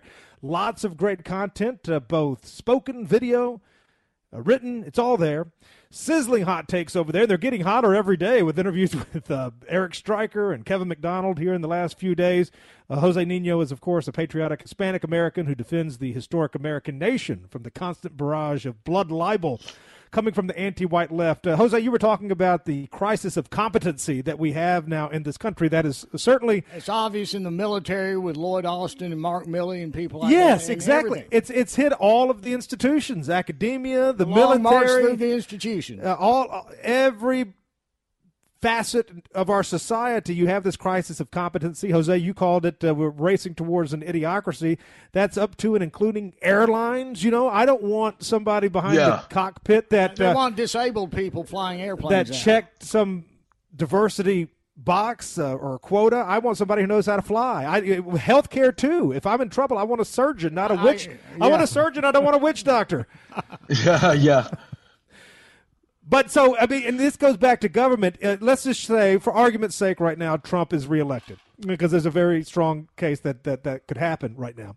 Uh, how does he st- uh, stack his administration? Last time, uh, he, st- he stacked it with all the Bush neocon retreads. Has he learned? Is it going to be different this time? He was confused why nothing ever uh, got accomplished. I guess only time will tell, but you're talking about the cabinet positions, the V P. Everybody likes to speculate about V P. All I mean, the bureaucracy, all of the agencies, you know, the people that staff that. They're really That's the, the people that make the government go. That, that, they're, they're the reason uh, thing that things happen. How would you, how would you guess, hazard a guess, Jose, if if you must, on what that looks like. It's going to be another situation where when all is said and done, more will be said than done.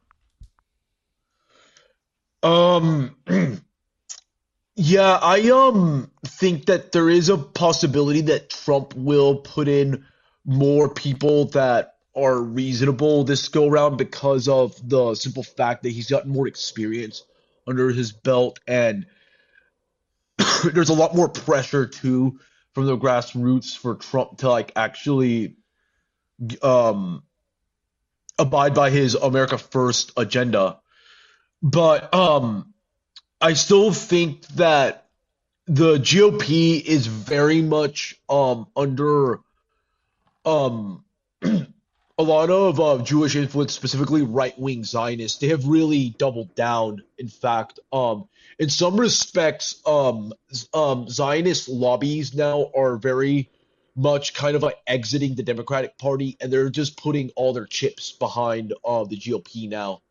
And that's bad because um, it effectively um, ensures that there's going to be a very strong pro-Zionist contingent um, within the G O P, both like congressional level, staff level, like bureaucratic levels, which means that they're going to like always subvert even like the so-called like America First like nationalists that um that are like against like so-called never-ending wars. A lot of these people have been like very pro-Israel in the current Hamas conflict, and um I don't think um like Trump, in my opinion, is enough to like roll back of this stuff. This is part of, in my opinion, a more like uh broad a broader protracted struggle to like um to reorient the G O P in a more like restrained foreign policy direction. Um, it's very likely going to take multiple decades for this uh, type of vision to come into fruition in the Republican Party. Well, do we have a couple of decades, though? That's a big question. And, uh, you know, yeah. look, look, look at what we've got. You know, nobody can not be at, elected. Not at this trajectory, we don't. No way. Nobody can get yeah. elected to any type of federal elected office without having AIPAC on their side. I think they said out of four hundred twelve people in the Congress, three hundred forty-two, their largest contributor was AIPAC. And we covered it in the first hour, what's going on all over the world with the democracy defenders trying to imprison or disqualify their op- opponents so they, democracy can't be, so they can't uh, yeah. be voted for. There's no one, not even Vivek, that will come out against Jewish power and influence well, look, that runs for president. Here's the, th- the thing is, I, what I like about Trump, and I've said this so many times, Jose, is that he does infuse a little bit of chaos into the system. He makes the left overreact. When people overreact, they make mistakes, and we can capitalize on those mistakes. They have showed their hand. There, there have been a lot of good things that have happened in the last eight years because of Trump, even if inadvertently. But, yes, I do believe you're right, that there stands to, uh, to, to, to be a chance that he would staff his administration better in a hypothetical second term, if for no other reason than just revenge, a dish best cold uh, served cold. But I think, you know, you could you could see that happening. Now, the only way that's going to happen, really, let me just give it a sending thing on, uh, opinion on this, is if he enlists people from the dissident right, like Jose and like us and others, that, uh, you know, because nobody... What cabinet position would you want? I would like to be the head of the E O C. uh, and I I would go after him hammer and tongs. You got to get that resume in. Who knows? You never ask, you never know.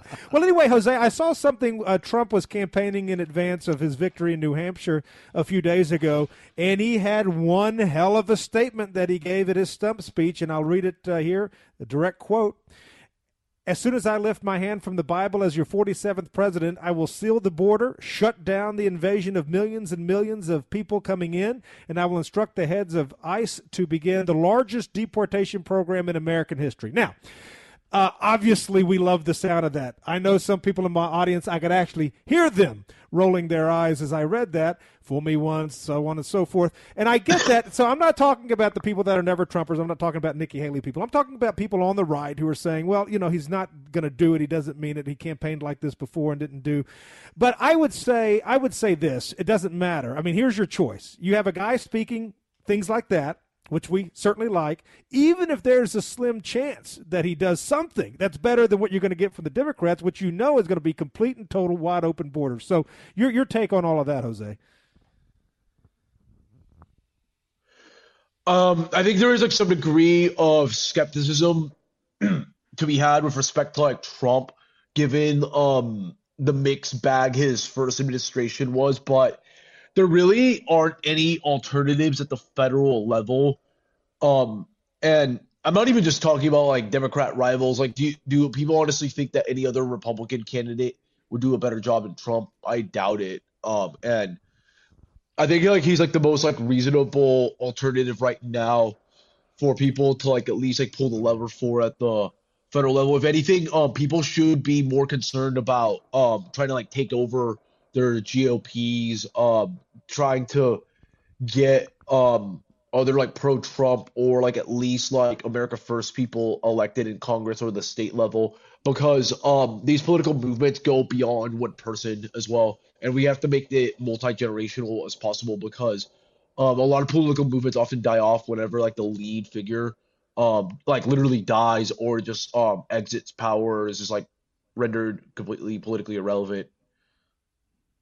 Well, what is apparent to me is that we really don't need a better person than Trump to be the figurehead at the top. Where the rubber meets the road is who is going to be staffing the bureaucracy. Are we going to have true believers, or are we going to have the usual suspects? Yeah. And even then, you only got the, the four years. And this is the thing, Jose. Now, ultimately, I think the, the rod is too – this is my personal opinion, and I've said it before. The rot is too deep. You, you, there are too many squabbling nations living on this continent to ever have a cohesive government. I think the only ultimate solution is going to be some form of secession. You got Trump for four more years, maybe. And I think that's good. I think I that, hope that, he will provoke blue states to secede from well, the union. See, and if they do, our response should be, don't let the door hit you in the ass when you the, go. Yes, the, uh, the he he is uniquely capable of provoking them, and, and, and there's there's good in that, because I mean he Black Lives Matter. People got a big dose of racial reality because of the things that they rolled out to serve as impediments to when, Trump. When we secede, we just need to make sure we have the nuclear weapon.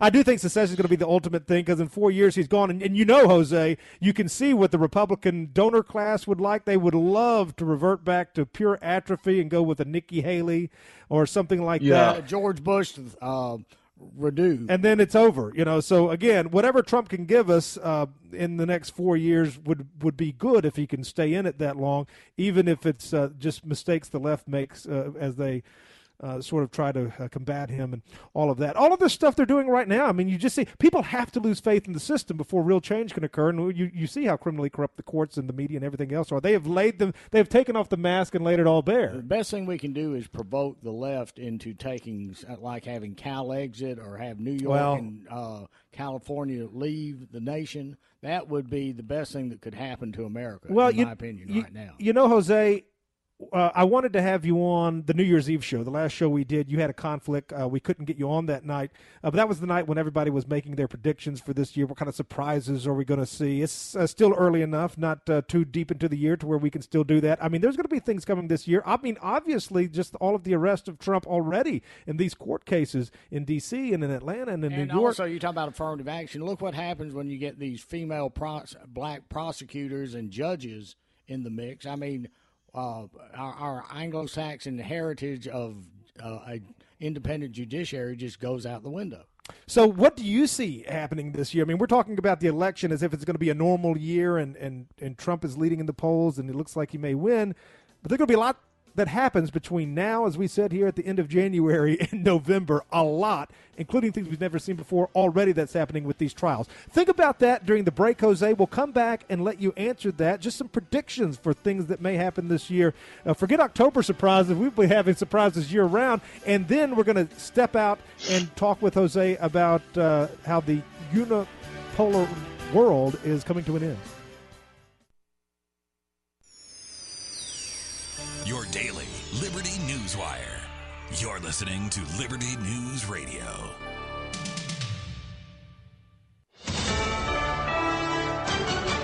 U S A News, I'm Corey Myers. A Russian military transport plane that was carrying seventy-four people, including sixty-five Ukrainian prisoners of war, crashed today in a border region near Ukraine. Everyone on board was killed. A Russian state news agency reported that the P O Ws were being transported to the border region for a prisoner exchange. Marijuana sales in Michigan were high last year.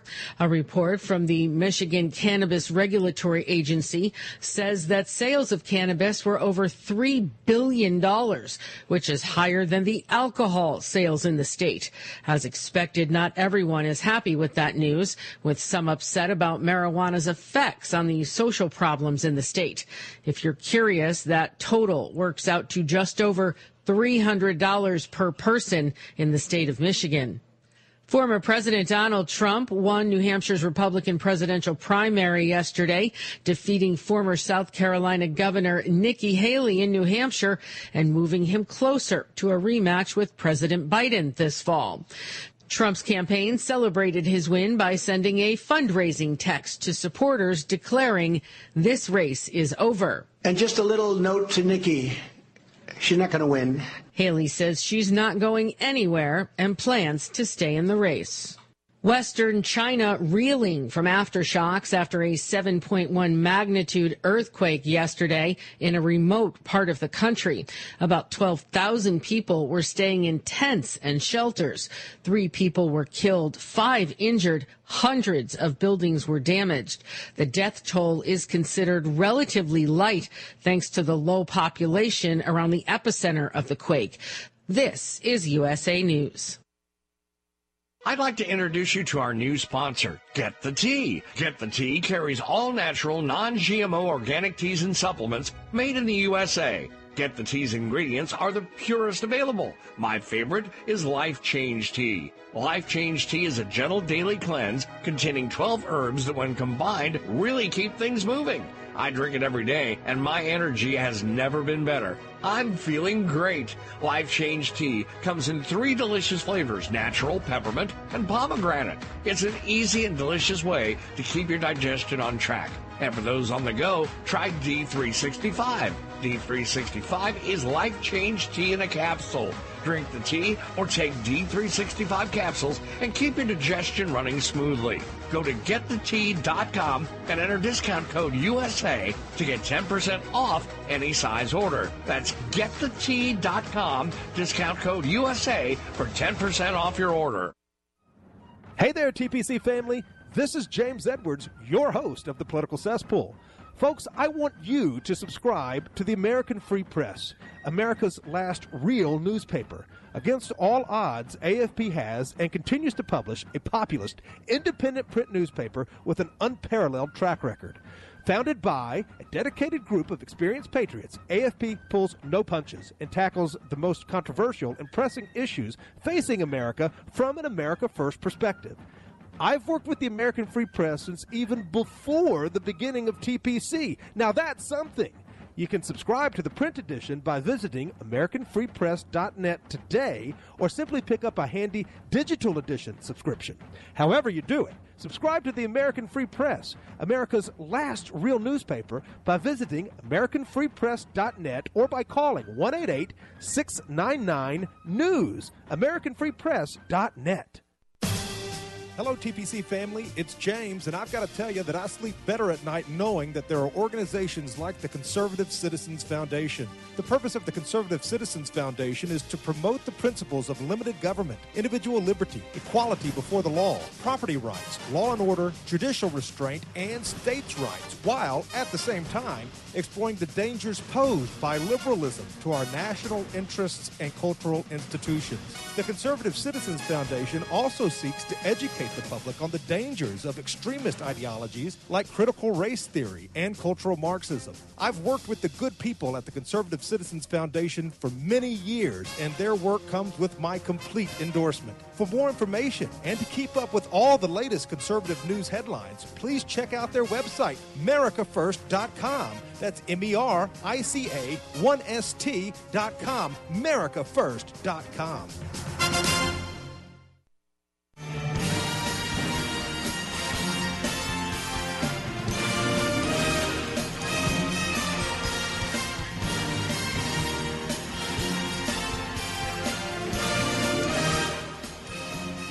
Back with journalist José Niño, our good friend, and we are going to spend just another minute on domestic politics. Then I want to talk to him about global global politics. Uh, he has a very nice feature, Bye-Bye Unipolarity and the New World Disorder, there at the end of December at his Substacks. We're going to get to that. But, José, what I found so interesting was uh, the last show of the year. We had a different guest every segment to offer predictions and forecasts for twenty twenty-four.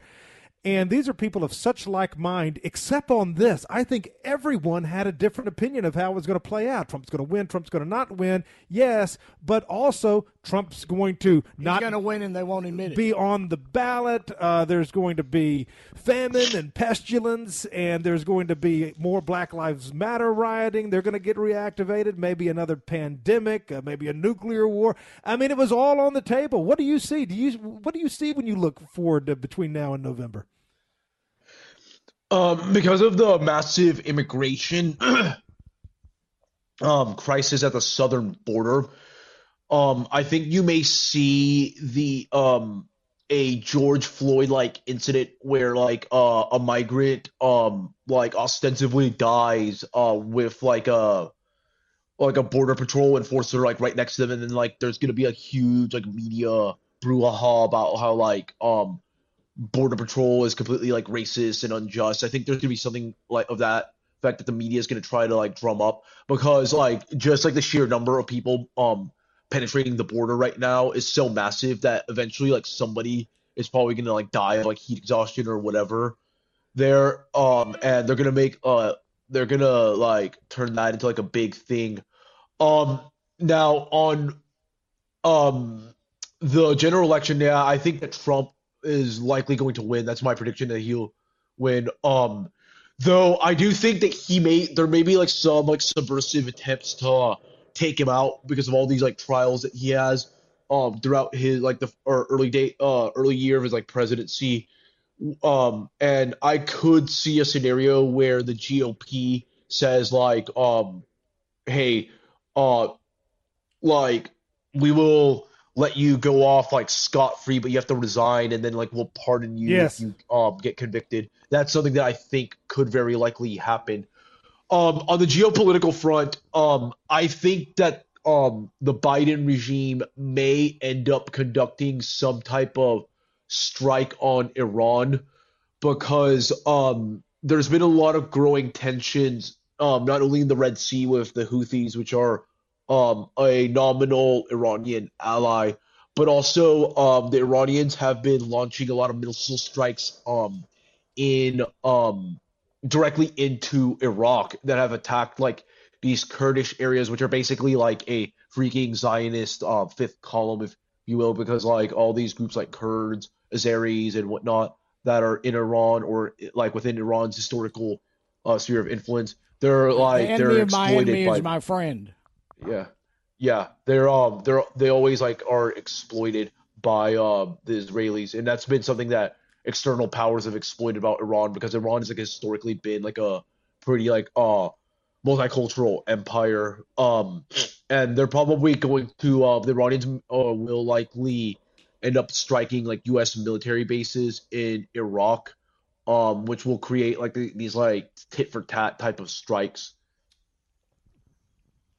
Well, you know, okay, that's interesting, because of course already you have now some bombs falling in Yemen. They said they're going to keep up that action the Biden administration has announced. And then you have these Yemeni pirates who are on these boats. It's like Captain Phillips. They're out there doing TikTok videos of them like trying yeah. to a- attack. And you know, they are the adults in the room, uh, Jose. You well, they're know, attacking uh, these big tankers with water hoses and water guns. Well, they, they're only attacking shipping that's going yeah. to or coming from Israel. They're not attacking the Chinese. They're not attacking Yeah, other, uh, the Russians, uh, yeah. Shippings. But what's yeah, interesting is they're having a good time doing it. They're, did you see this, Jose? They're doing these TikTok videos. They're just having a yeah, good I time saw that. out there. They actually, took, they, they actually took them down, too, on TikTok, yeah. I yeah. saw them before they did. I want to see one of them dressed like Captain Jack Sparrow.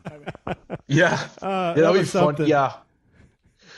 um, yeah, the Yemen, um, yeah, another prediction there. I could see um, – I could see the U S um, actually um, really escalate tensions there, and maybe even put boots on the ground there, because um, if you read about the Yemeni conflict now, the Saudis, they're actually starting to wind that down. They um they got their asses kicked in northern Yemen by the Houthis, and um because of the like Iran Saudi Arabia normalization, which was um brokered by China, um, I think a downstream effect of that is that the Saudis now, um, they're um, they're now like more willing to negotiate um an end to the Yemeni conflict. But I think the U S might have other plans, and um, knowing um, like the wacko Zionist faction that's in um charge of the White House, um, they will likely try to like um stoke tensions there. All right, so.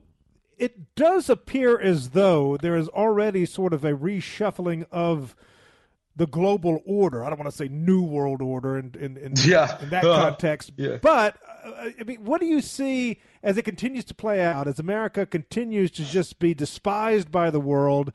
Uh, For taking Israel's side. We have always well, at least in my lifetime, always have been sort of like the the global. Uh, uh, I, I don't want to say we're the, we're the honest broker, but we're not anymore. We're seen as the lapdog of the Israelis. Well, whatever. I was going to say the global cop. We're just sort of like the global overlord. But do you see a more uh, a, a, a, an end to this unipolarity, uh, Jose, coming with the emergence of China and Russia? Or how does that play out? I mean, that's a big issue. That's a big question. We're going to have to retreat to the Monroe Doctrine. Um. Yes, actually, the point about the Monroe Doctrine that Keith raised is something that um, will inevitably uh, be brought about once this process will crystallize, but I think it could take some time. Um, yeah, I think that with um, the harsh reality is that the unipolar moment of like the nineteen nineties, right after the dissolution of the Soviet Union, is actually kind of like a rarity in um, the history of international affairs, because there's a natural tendency for there to be like multiple competing like hegemons or regional powers um, in the oh, in the in the stage of international like geopolitics, and with the case of like the U S, um, you're just seeing like a classic case of um, imperial overstretch, with it just depleting it and its NATO satrapies' military stocks by trying to arm Ukraine to the hilt against Russia, um, and basically what's a uh, what is like a fight to have like Ukrainians uh, fight Russia to the last Ukrainian, and um, sanction Russia to the last um, E U citizen that has five dollars in their pocket. Where and then you have this Middle Eastern brouhaha that is very much a Israeli like Zionist sponsored endeavor that could turn into like a regional conflagration. Well, should Israel wants the U S to take over the whole Mideast, I think, is what is going on. And, yeah, uh, the Greater Israel Project is definitely um, on the minds of some of these like freak show um, Zionist types that have um, assumed power um, in the last like thirty years, and especially on the Israeli right. Um, and our own neocons too. That the same thing in yeah. uh, Ukraine. They. They want to take over. They're the ones behind this, you know, that they're trying to con America into thinking they're going to be the world hegemon, and about a month later they're going to say, damn it.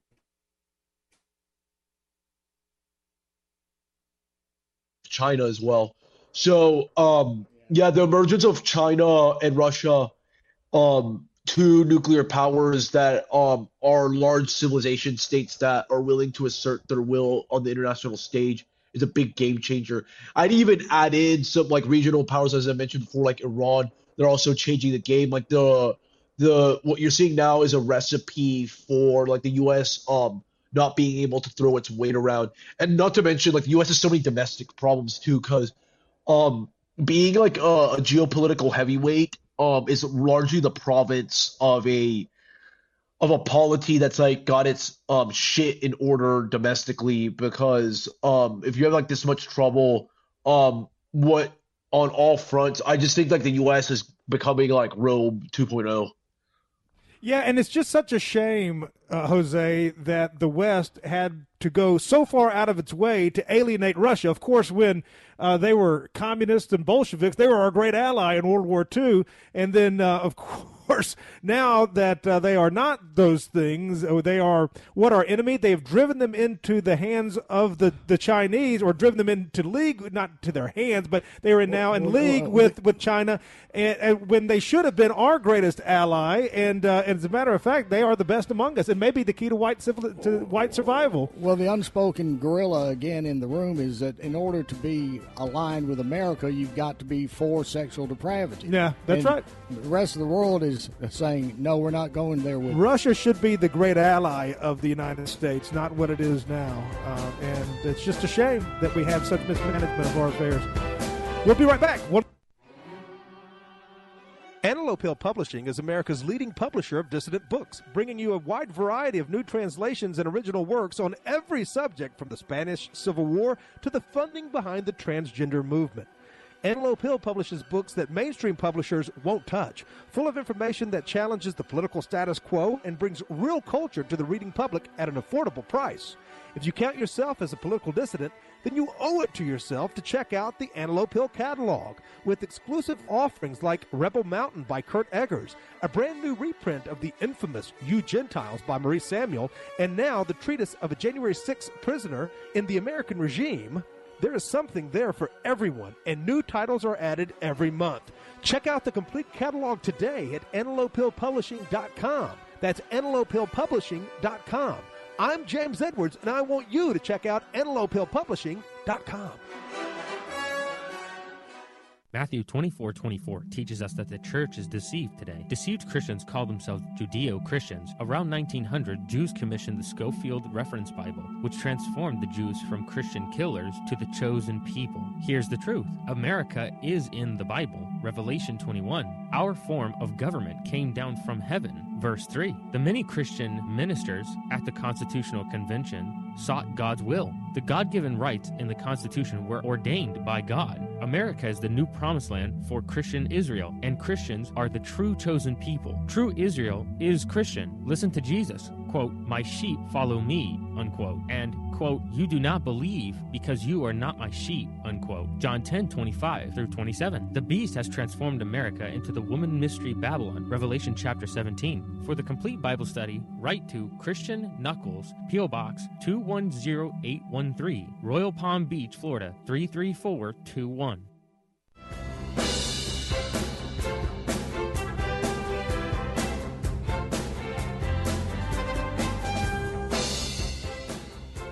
All right, folks, uh, back one more segment with José Niño talking about issues both near and far, home and abroad. José, I've been telling people, I have it bookmarked, so I don't have to do this. So I'm telling people, go to Google, José Niño Unfiltered, because the U R L for your Substack is uh, a little bit, well, they have, you know, it's a little bit difficult to speak over the air. What's the most direct way people can find what you're up to? Um, yeah, just go um, to my Substack, José Niño Unfiltered, or my uh, ex Twitter account, uh, at Jose Al Nino. And where all are you writing these days? Uh, above and beyond your own shop there, of course. You have fantastic features in the American Free Press Weekly. Uh, and I, I got to say, I can remember being in Alabama with John Friend Uh, last uh, fall. It was the same trip we went to with Jared Taylor to Selma, and we were in uh, the hotel room just kind of talking shop, and I was like, you know, there's really, the, John, there's this guy named José Niño that you really need to look at. I think he'd be a really great fit for the American Free Press, and, and it's just blown me away uh, how much more than that you have been, José. Just fantastic work there. Where else are you writing? Big League Politics is where I write at, but um. as well, but it's mostly that Big League and American Free Press these days. I do some ghostwriting work for so, a certain um, several websites, but publicly I'm mostly on Substack, Big League Politics, and American Free Press these days. Okay, there you have it, ladies and gentlemen, and be sure to stay tuned with uh, what he's doing. Always good content uh, with El Niño Speaks, his podcast, and then, of course, what he writes. Uh, and he has a, a razor-sharp pen. Let's talk uh, a little bit about uh, another feature you have there at your Substack, and that is, well, this computer here at the studio, I had it pulled up. Uh, you're talking about uh, the New World Disorder here at home, I guess, or, or perhaps throughout the West, the rapidly changing political environment in the West. What do you mean by that? Um, mostly how... what I believe is baked into the cake in twenty-first century politics in the West and the U S, both domestically and politically, is just instability on all fronts. Whether it's the competency crisis where you're seeing like the U S turn into a facsimile of idiocracy where nothing functions and you just have like quite literally like stupid people in charge of like almost all facets of society, and as a result the society degrades, to the U S's imperial overstretch abroad, where um, it could result in it facing numerous humiliations on the world stage. Um, you're just seeing, um, I believe, what is looking like a chaotic twenty-first century that will um, throw away a lot of the assumptions we had about governance during the twentieth century, which generally was seen as like a normal uh, time, uh, period of like American ascendancy.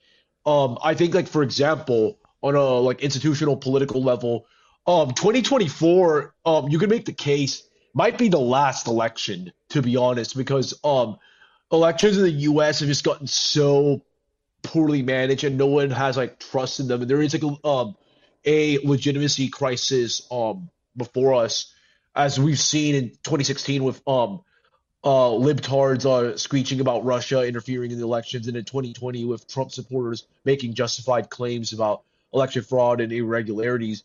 Um, I, you're just seeing uh, a total breakdown, in my opinion, and loss of faith in institutions. So this disorder is is just going to become the norm, um, I believe, in the decades to come.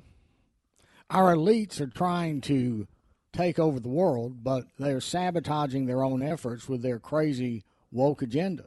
You know, they've now decided that sexual perversity is a civil right, and the rest of the world has to get on board with it, or they're our enemy and we'll start bombing them. Yeah, and then, I mean, again, this goes back, uh, talking about elections, Jose, which you were just talking uh, mentioning, goes back to some things that they could have up their sleeves and uh, between now and the election day, another pandemic, something that's going to get those mailbox-looking uh, type of apparatuses back on the street corners where people are just coming in and dumping ballots in a mailbox. You know, no I D well, they, required. They want that rather than the post office, because the post office is subject to rules, regulations, and laws, but these dump boxes aren't. Yeah, exactly, exactly. So, I mean, again, it's all on the table this year, up to and including assassination. Who knows? I, I will tell you, you're already seeing, I've said it before already this program, you're already seeing things with these trials of Trump, these criminal trials, three of them at least in an election. Totally you, unprecedented. You've never, in American history, it's unprecedented. So already you're going to have an unprecedented year, and I think you're going to have much more. I think there's going to be some things coming. People were talking about Black Swan type of episodes and things that uh, could happen. You're going to see things happen this year that you've never seen before. Now, uh, I do yeah. see one more thing. Well, go, go ahead and take that one, Jose, and I got one more thing from your website I want to touch on. Well, um, yeah, I do think that you're going to uh, – political assassinations um, is something that actually could potentially happen as well. Because, of course, we've um, had plenty you, of those. We had J F K, we had R F K, yeah. we had Martin Luther King. There are all of these things that we thought, look, it goes all the way back to William McKinley. That was uh, yeah. uh, a, a Jewish um, uh, Marxist who was part of Emma Goldman's uh, Sachs Cafe group. Well, what do you think about the prospects of an assassination uh, coming up in America this year? I mean, obviously unlikely, but they, it's, they've done uh, it before. Yeah, unlikely. Um, unlikely, but I think it's going to start happening, though, um, with a lot of this. Um, look at younger millennials and Zoomers. They're incredibly um, socially alienated, and um, they tend to also be embracing pretty radical politics. And as people start to lose faith in the political system, they will use extra political means to try to impose their will on others. And one common way of doing that is using this raw violence, and it will likely happen. I mean, we have like so many mentally ill people in the U S. There's another thing too, like the cl- the mass closure of like uh, mental institutions and like psychiatric wards that um the administration of Ronald Reagan um ushered in. Like, it's creating like in, in, yeah um like that these organizations have ushered in like um it's creating like a um what is basically like a country that's an open air asylum, and uh, yes. something's going to pop off. Well, you may no, I think, listen, uh, folks, you heard it here first. And that is, if imprisoning somebody, taking him off the ballot, if these things don't work, where do you go after that? I mean, obviously the assassination card would be in the deck, and uh, I, we don't want that, but it's, it's certainly uh, uh, I don't think something... these people will take loss. They will not allow themselves to lose. They will do whatever it takes, including assassination. All right. We'll see. Uh, God, you know, God only knows. But this is our enemies, by the way, not our people. Talking about psychopaths and mentally ill and deranged and all of that, I see here on your Substack, Jose, the reprehensible, really one of the worst human beings alive, John Bolton. Uh, he was sitting not far from me at the Republican National Convention. I had to go and delouse just to be in this, breathing the same oxygen as the walrus walking right past me.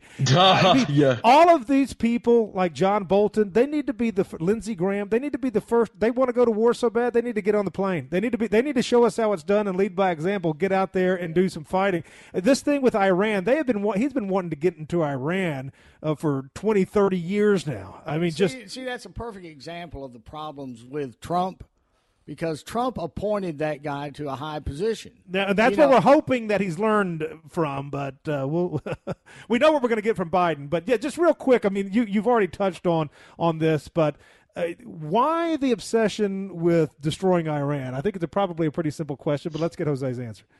Uh, I mean, uh, Zog, like that's like um, – That's it. See, they're I mean, in the way. It, they're the main competitor for uh, dominance in the Israel. Middle East. Yeah. With, yeah. With Israel. I mean, a lesser um, explained factor is like the residual um, boomer um, influence of some Republicans that are still butthurt about uh, the Iran hostage crisis of like nineteen seventy-nine. But um, I think the bigger factor is like um, the um, uh, Jewish supremacist like um, influence um, uh, in D C foreign policy circles that want to take out um, Iran um, for, um, for the simple fact that it poses like the biggest threat to Israel, because it, it is like absolutely risible to suggest that um, Iran is like an ex- essential threat to the U S. Um, funny enough, if you actually look at what they do in the Middle East, um, they attack a lot of Sunni militant groups and kill a lot of um, Islamic networks that wreak havoc um, in Europe, because the majority, if you look at the demographics of who's committing a lot of these crimes and terrorist acts um, in um, Europe, and even like um, to a lesser degree in the U S, it's mostly like Sunni, Arab, or Pakistani um, individuals, and not really like Iranians per se. So like um, it's really like at the end of the day, like the obsession with Iran is a um, is a cocktail of um, Zionist influence with some um, residual boomer uh, payback sentiments. There you um, have it. Mixed together. Yeah. Sharp analysis, and he cuts to the bone. Well, it, look, there's a fight about who's going to be king of the hill in the Middle East. Is it going to be Iran or Israel? And Israel is using us to back their power play to be king of the hill. José, final word to you, buddy. Well, um, yeah, again, you can follow my work on Substack, José Niño Unfiltered, J O S B C F dot substack dot com. My podcast, El Niño Speaks, is also there, but you can also follow, follow that on Apple and Spotify. And, yeah, and I, and I publish um, four times a month at the American Free Press, so if you want to check out my written content, go there. And also Big League Politics is where I publish the bulk of my written content, too. Hey, listen, folks, he's one of my favorites. Wherever he's at is where you need to be. Great commentary, uh, written and uh, verbal and otherwise, and it's always great to have him and, on T P C. And as we've said before, he will call a spade a dirty shovel. What's coming, and then some. Uh, José, always great to talk to you. Keep up the great work, and we will talk to you again soon. Taylor Young from Antelope Hill Publishing is on deck. We're going to be talking about one of their newest release, releases, a, a book that's very much piqued my interest. So stay tuned for that. Thank you, José.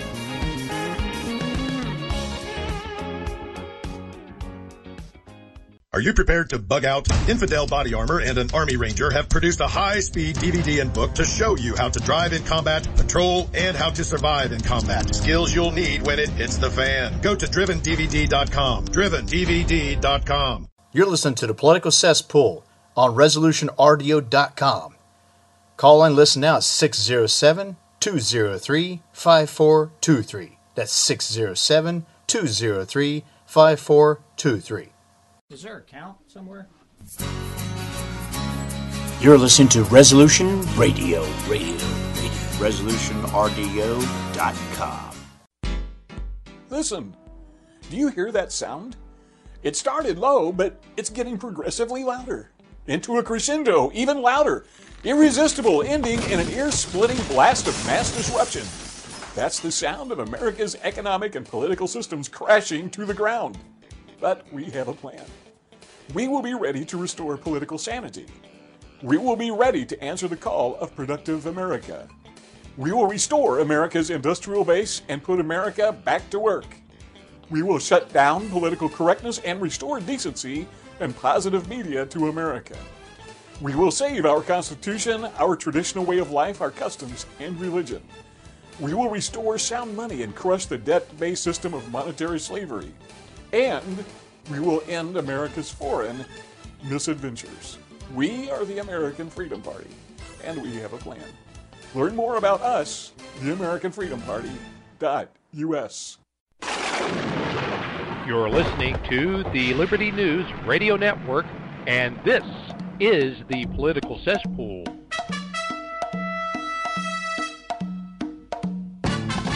The Political Cesspool, known across the South and worldwide as the South's foremost populist conservative radio program.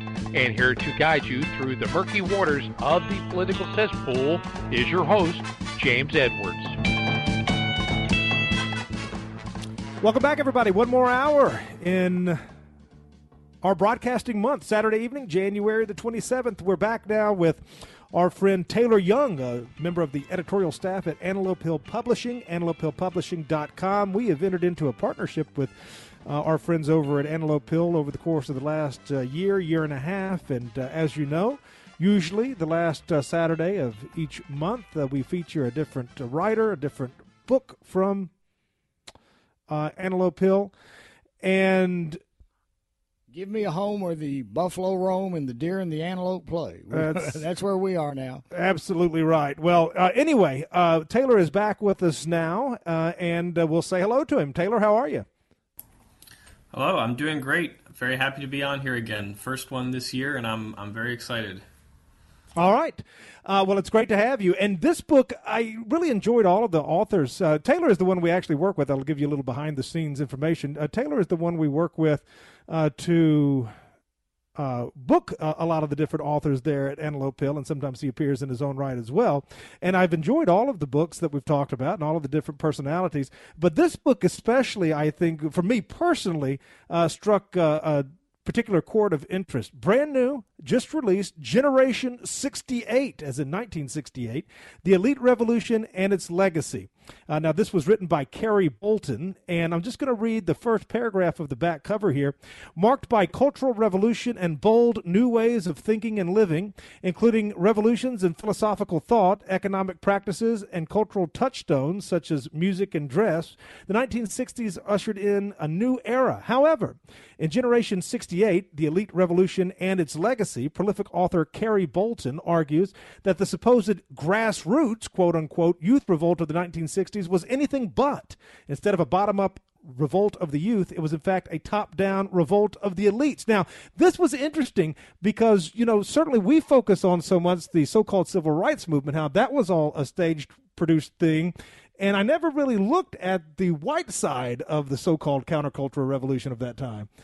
Yeah, see, I lived through this, um, Taylor, and it's, um, you're right, it was sold as being some type of bottom-up youth revolution, you know, starting with the Mario Savio-led free speech movement at Berkeley in nineteen sixty-four, and the Days of Rage, the Democratic Presidential Nominating Convention in nineteen sixty-eight is basically where the Democratic Party got a new set of leaders. The old typical labor union socialist slash communist uh, standard Marxists were replaced by the cultural Marxists.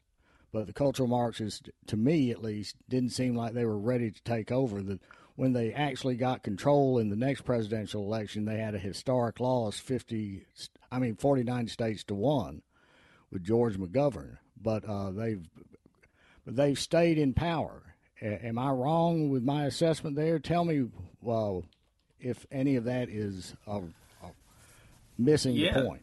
No, no, I, it's it's, um, it, it's spot on, I think. I mean, um, it's very interesting. One of the things the book talks a lot about is how, just like you're saying, you had kind of these more old-school Marxists or communists um, who really – who. you know, were, were part of the Soviet Union or, or grew up in its its shadow. And, you know, there were uh, part of the influence of the Soviet Union on the world in its attempt to create the worldwide communist revolution. And so what the U S did through the C I A uh, particularly um, during this time period was just manufacture a new leftism, like you called it, a, a cultural Marxism that was um, sometimes it was more anti-Soviet than it was basically anything else. Certainly than it was, you know, attached to what you would think of as like traditionally leftist issues like labor rights or, or um, decolonization or whatever. Um, but, you know, this was entirely a top-down, manufactured by an intelligence agency as well as, you know, a big uh, um, individual donors and, and stuff like that, people like the Ford Foundation and the Rockefellers.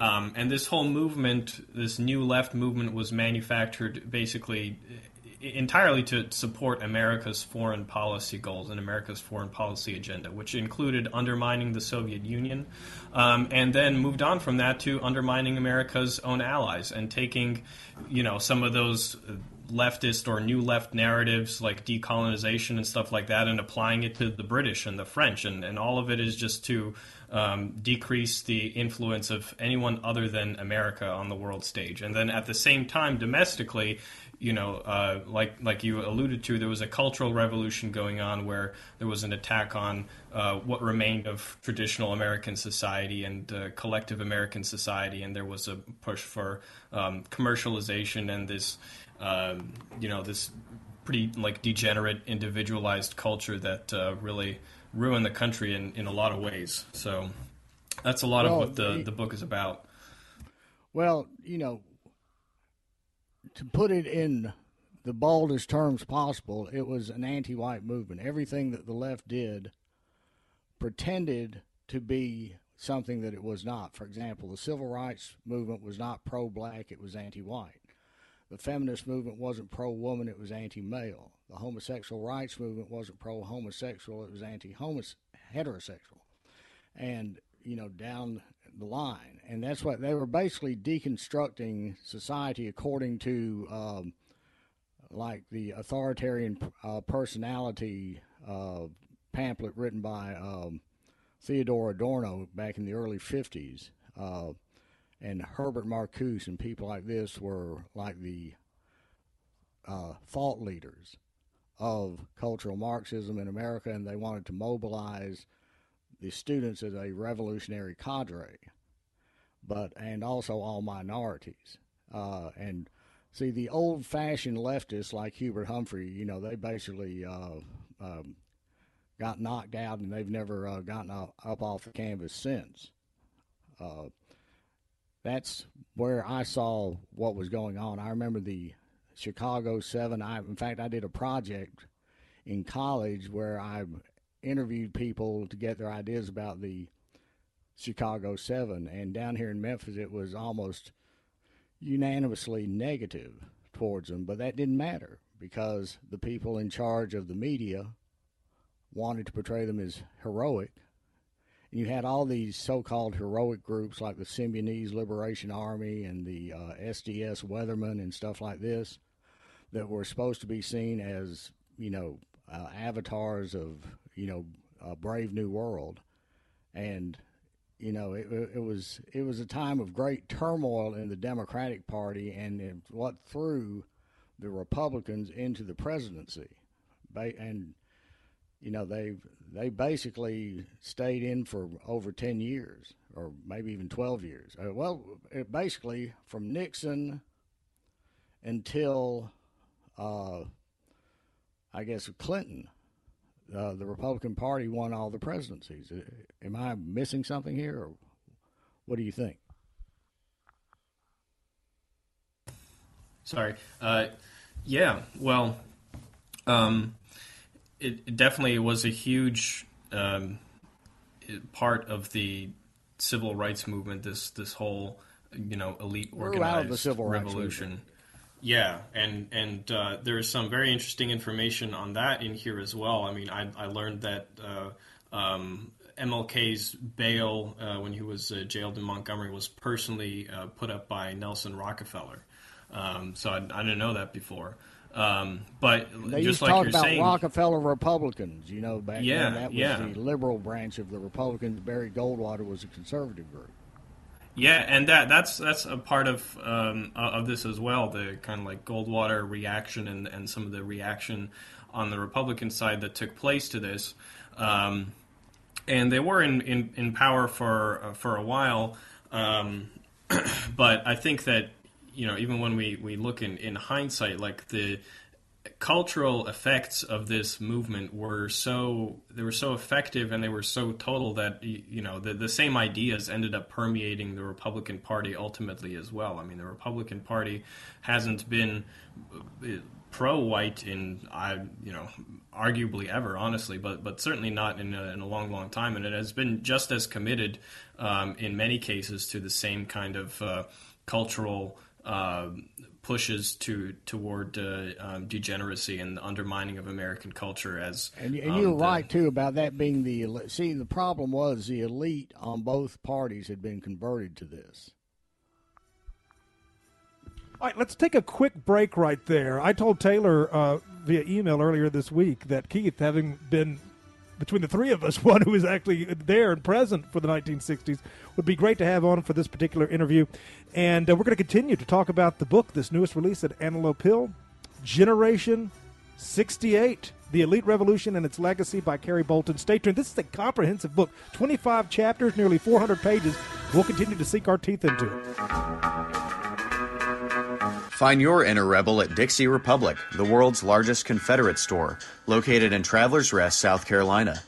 The anti-white, anti-Christ, anti-Southern world ends at the asphalt. Welcome to God's country.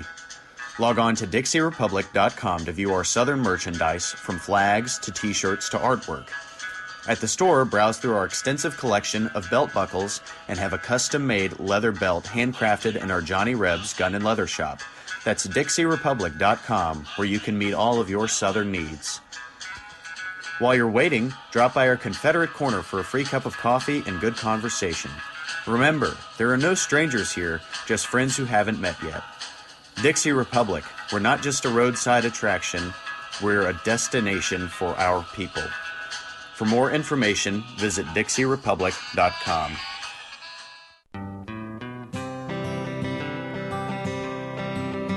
Why does the left lie constantly? Because they get spiritual power from lying.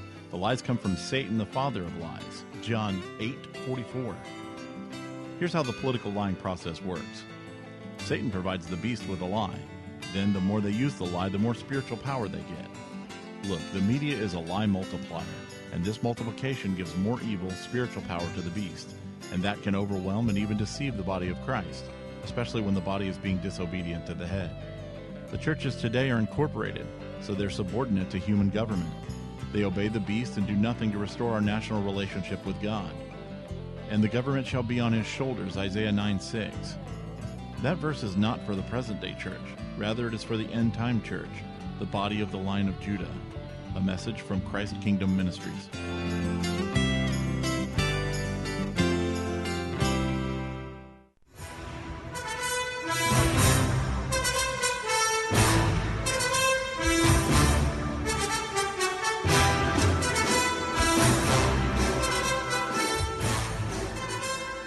We're back with Taylor Young of the Antelope Hill editorial board, antelope hill publishing dot com, talking about this uh, new release, very interesting, Generation sixty-eight, The Elite Revolution and Its Legacy. You know, we talk often about the content at Antelope Hill, how good it is, but it's not just the content. I mean, I guess that's the most important part, but uh, of almost equal importance is the fact that it is presented well. It is presented sharp and attractive, and you need that uh, when you're attempting to Uh, put forth a message. Reading again a little bit more from the book.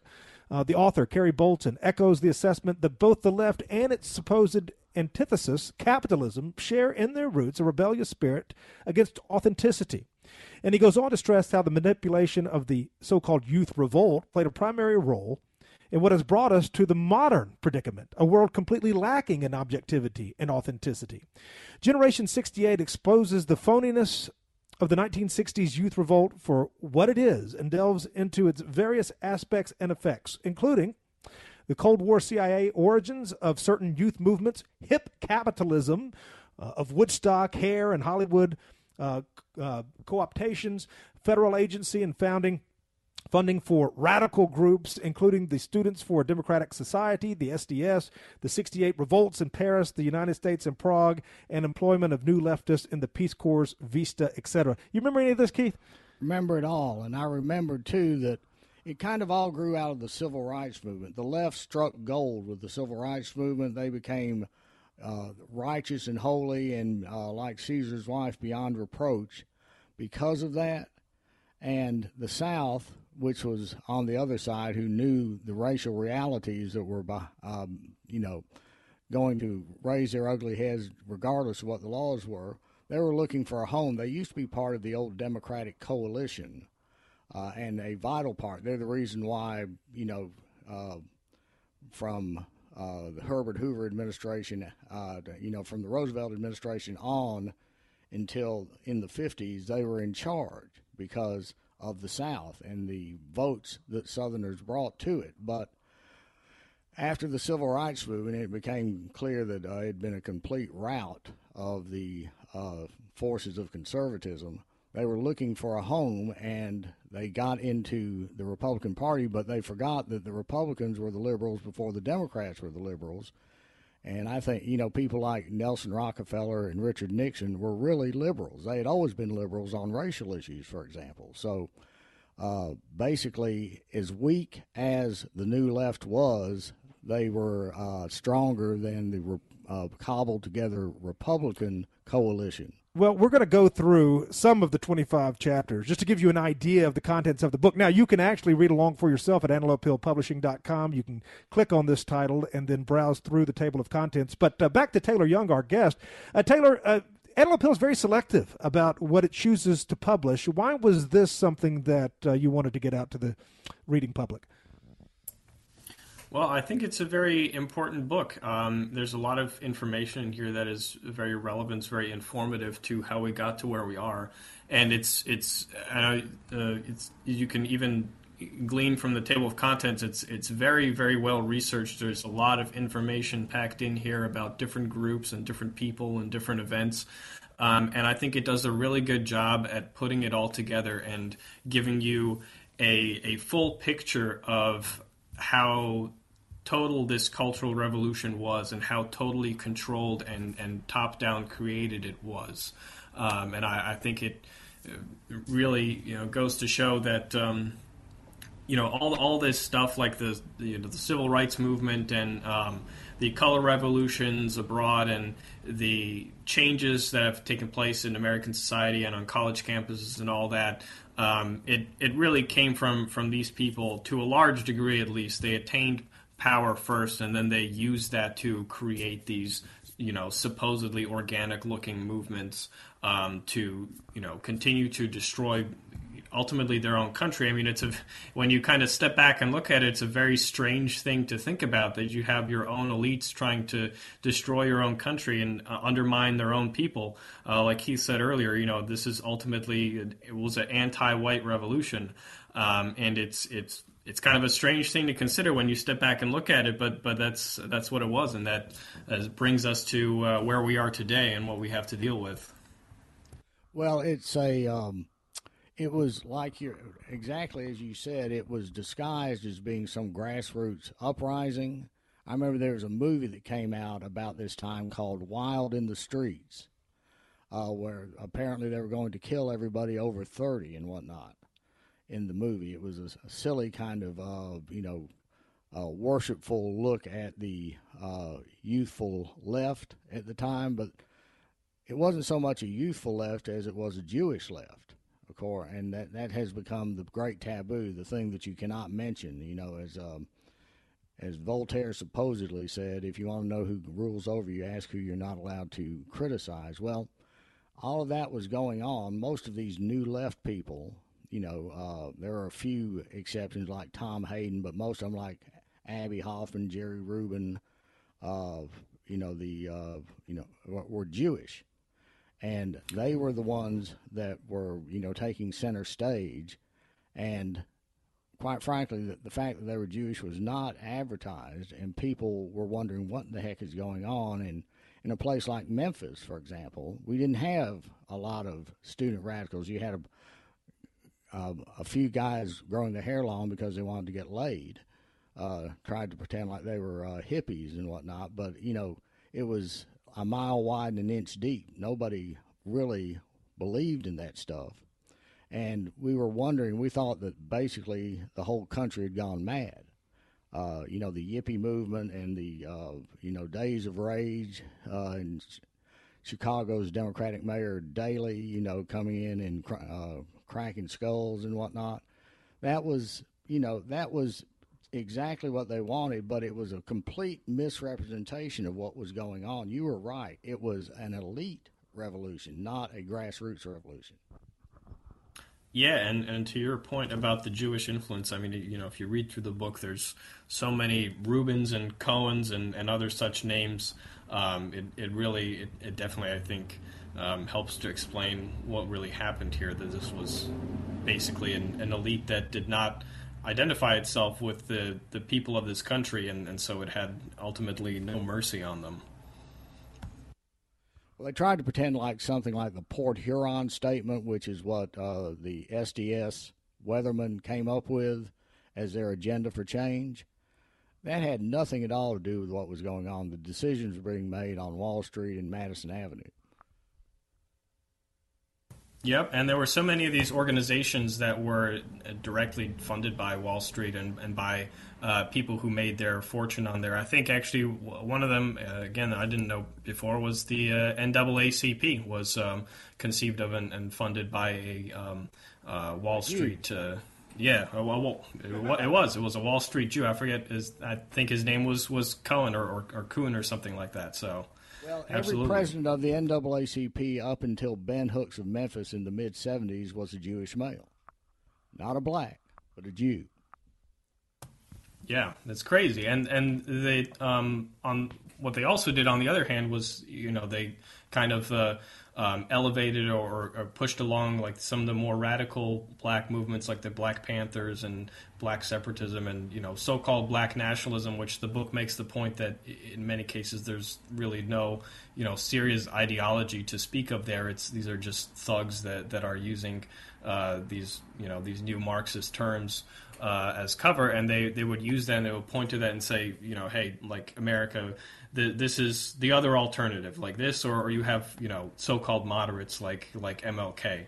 Um, so it, it was a, kind of the start of this this dialectic where they didn't really present people with, with any option other than, you know, to uh, um, take this cultural revolution and, and go down either the hard road or the, you know, even harder road.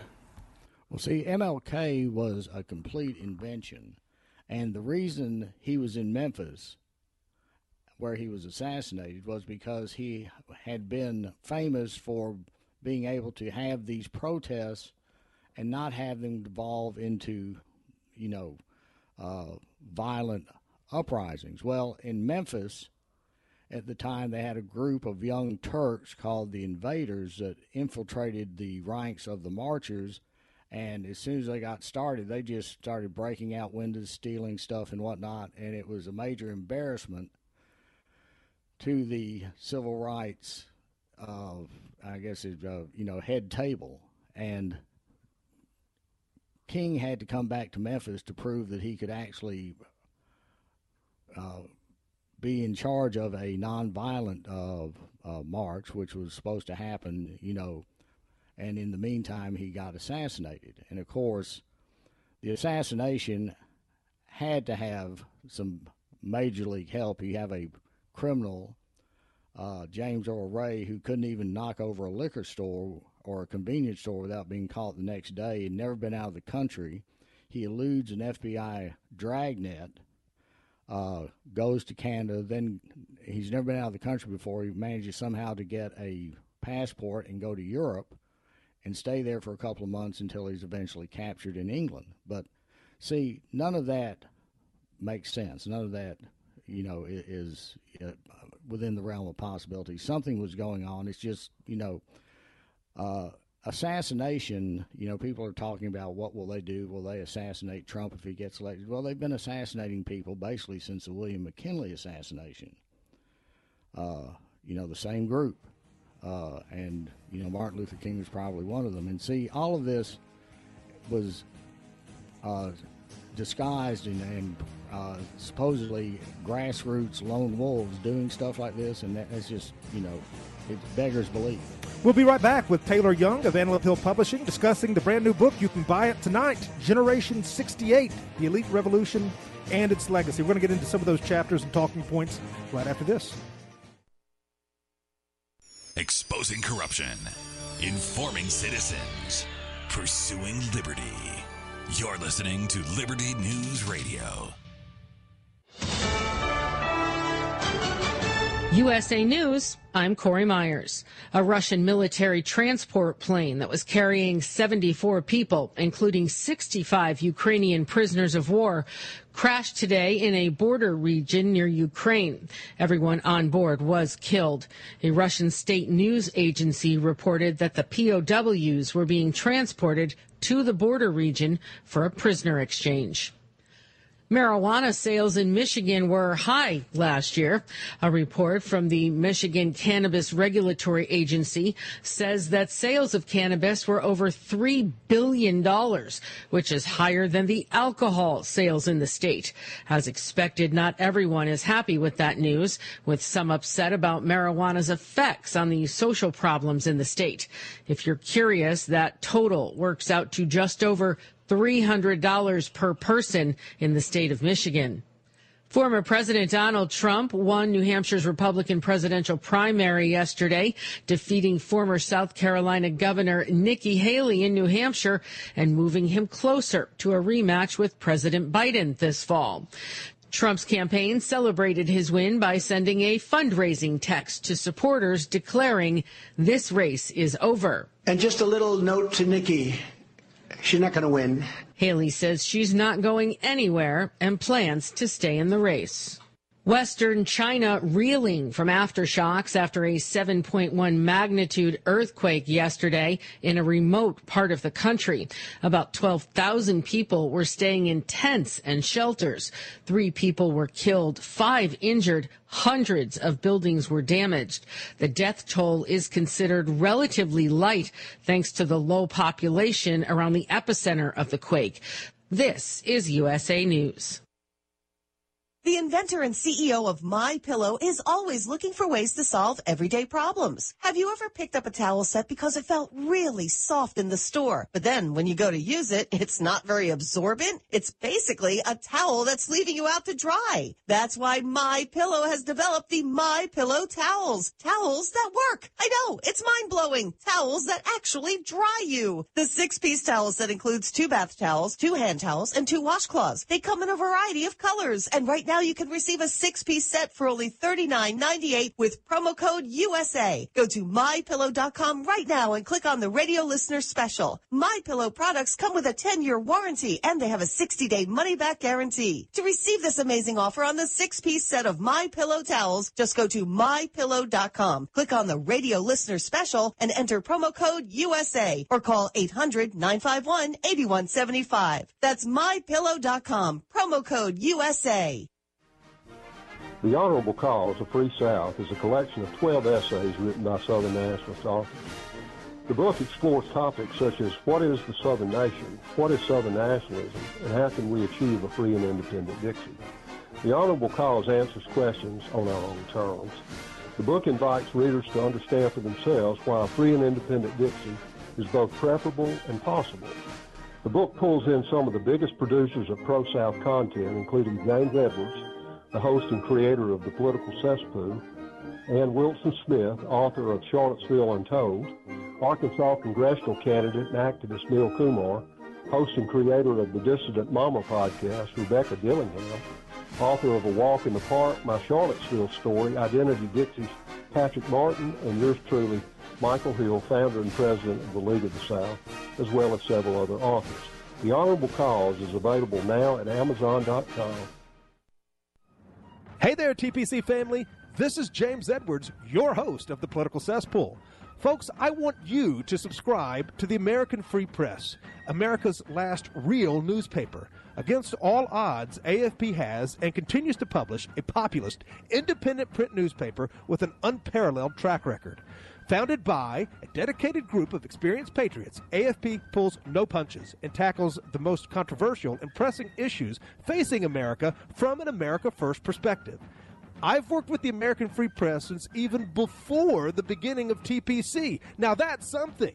You can subscribe to the print edition by visiting American Free Press dot net today or simply pick up a handy digital edition subscription. However you do it, subscribe to the American Free Press, America's last real newspaper, by visiting American Free Press dot net or by calling one eight eight, six nine nine, N E W S, American Free Press dot net.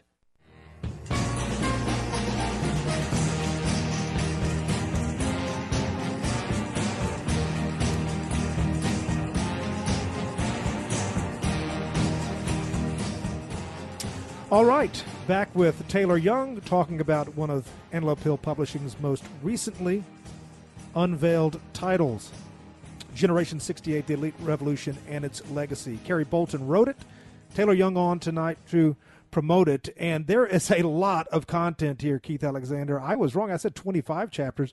I stopped short. It's thirty-one uh, and at nearly four hundred fifty pages. Let's go through some of the things uh, that are addressed in this book. And really, there's nothing that isn't addressed from that era uh, that this book doesn't cover or, or touch on. It was on. A true watershed. The sixty-eight uh, Democratic Nominating Convention uh, was ahead of it. Well, this is some of the uh, aspects of that so-called revolution that the book tackles. Building the liberal international order, Freudian P R, interstage left, the critical theorist. This is talking about, of course, Herbert Marcuse, Keith, who you've talked about many times, the origins of the new left, student world federalists, World Assembly of Youth, International Student Conference, Students for Democratic Action, Students for Democratic Society, uh, the Establishment Agenda, the Port Huron Statement, sponsoring campus tumult, uh, Uh, the Peace Corps, the Goldwater Revolt. Now, that was a very interesting chapter in all of this. But uh, the new, le- uh, excuse me, the new Reconstruction, race riots and oligarchs, Harlem and Columbia. Uh, continuing on, Saul Alinsky is covered uh, in a in a chapter. Sex, drugs, and rock and roll. Obviously, you know what they're getting into with that in the period of the of the late sixties. Uh, hippies. Uh, Eugene McCarthy, Wall Street and Vietnam, the Chicago Seven, or was it eight? Uh, the explosive issue of student restlessness, Germany, new left defined by Nazi past, uh, and then a legacy and a conclusion. But I think early in the book is something I want to touch on, Taylor, and that is the significance of nineteen sixty-eight. You look at all of this. Let's talk about the significance and what uh, of those chapters and that myriad of topics that this book comprehensively covers. Uh, two-part question.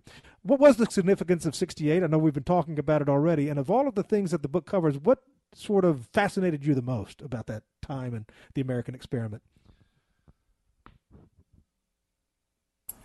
Um, well, it was it was a very, uh, I think like uh, uh, Keith was uh, saying a minute ago, it was a very uh, pivotal date for this whole transformation and for the various movements and, and the people that uh, um, took part in it um, and that kind of put it together. Um, I think in, in line with that, one of the things that, that fascinated me uh, the most about the book, and I, I think we kind of alluded to this a little earlier, but Um, you really had it, it's it's amazing to me the way you had in this new left movement you you had this synthesis between uh, like capitalism and capitalism's ability to degrade culture and to atomize society, and at the same time uh, leftist narratives and and leftist um, um, kind of just like a, a cloak Uh, over things like decolonization, stuff like that, you know, uh, world government uh, um, pushing and pushing stuff like that, and um, really what it all came together to do was just to serve America's foreign policy interests at the time. So America, through this, was able to attack the Soviet Union, uh, attack it from the left, and then it was able to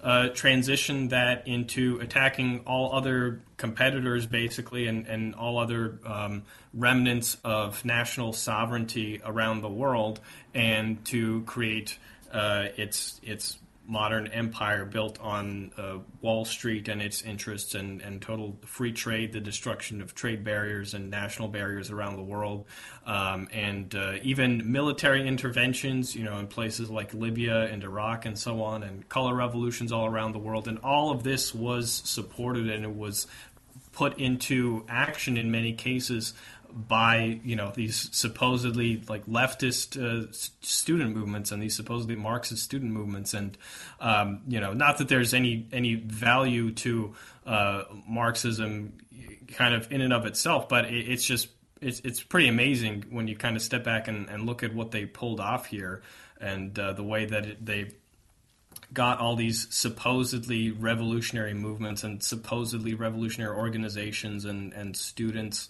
Uh, to just to be uh, American imperialists for the benefit of Wall Street. Well, you know, uh, Taylor, they they were drunk with power from the civil rights movement successes they'd had over the past, you know, decade before, from, you know, the mid fifties into the mid sixties. And uh, they had to take over the Democratic Party and get out the old guard socialists, communist leadership typified by people like Hubert Humphrey. But there was no place for the conservatives to go after Goldwater got routed.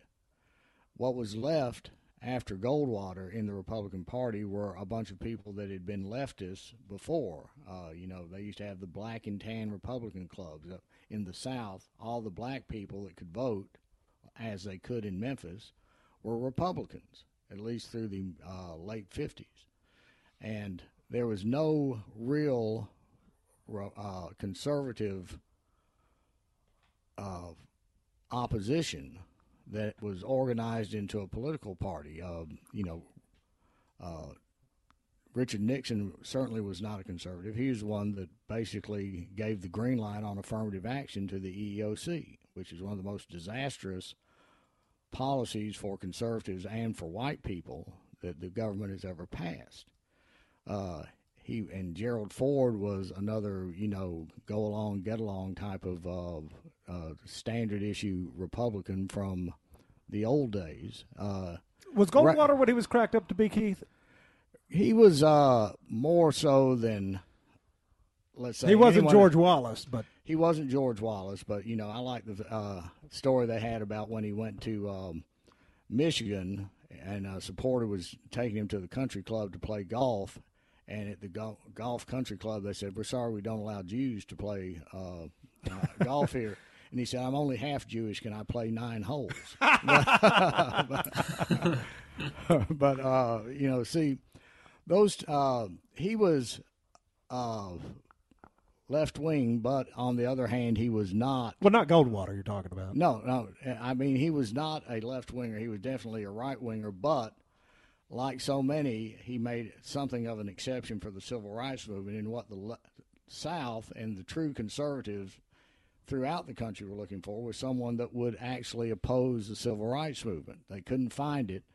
And, you know, the more things changed, the more they stayed the same. Basically, if you got, but because of the reaction of the public and the electorate to what happened in sixty-eight, most of the uh, people in the country were conservative and wanted a conservative alternative, but both parties were dominated by liberals of various uh, stripes.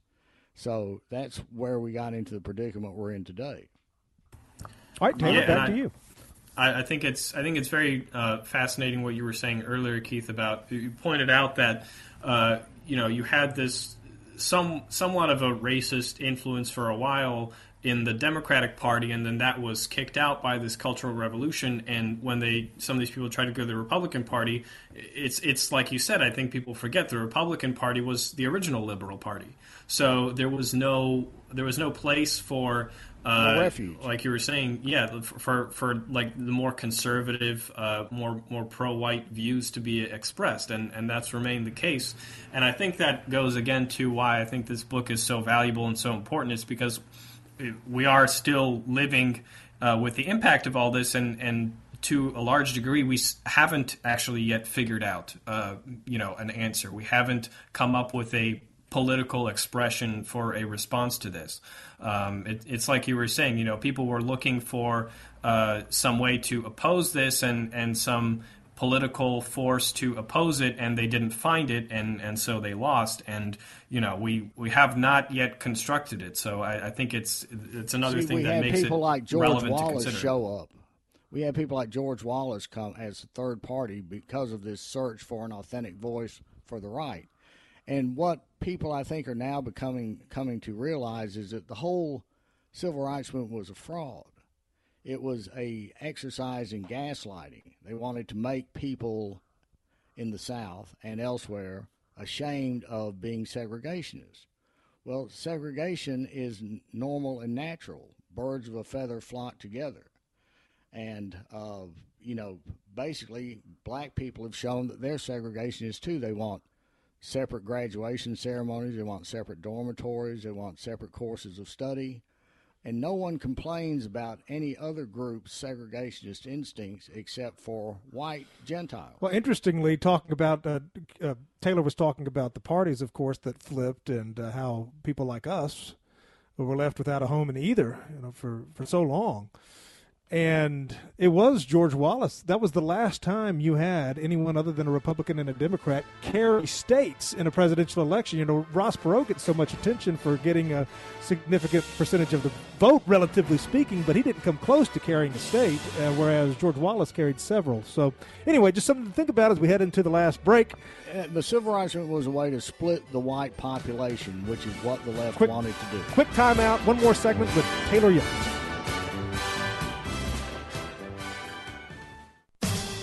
Hello, T P C family. It's James, and I've got to tell you that I sleep better at night knowing that there are organizations like the Conservative Citizens Foundation. The purpose of the Conservative Citizens Foundation is to promote the principles of limited government, individual liberty, equality before the law, property rights, law and order, judicial restraint, and states' rights, while at the same time exploring the dangers posed by liberalism to our national interests and cultural institutions.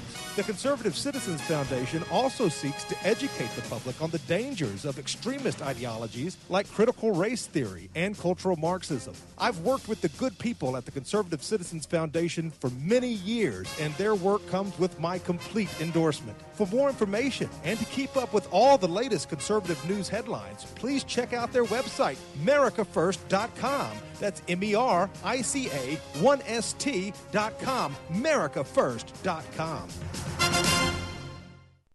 In the medical field, I T security is crucial. Our highly skilled consultants are HIPAA certified and have twenty plus years of experience servicing medical clinics, billing, and supply companies. We offer comprehensive endpoint protection, guarding your computers and servers against all stages of threats. And with our twenty-four seven monitoring services, you'll never worry about extensive downtime again. Ready to level up your I T support? Call eight zero one seven zero six six nine eight zero today and discover how great I T services can be with managed I T services. Have you ever heard of Loving Liberty Ladies? Well, the Loving Liberty Ladies are here to help you learn our American heritage and the way it affects today's society. The Loving Liberty Ladies also have a discussion guide called Proclaim Liberty. And with this guide, you can start your own group in your hometown. Get yours today on our website at loving liberty dot net. Look for our lesson supplements, too. They're free. To hear all the special offers and to join the fight for freedom and liberty, please go to loving liberty dot net.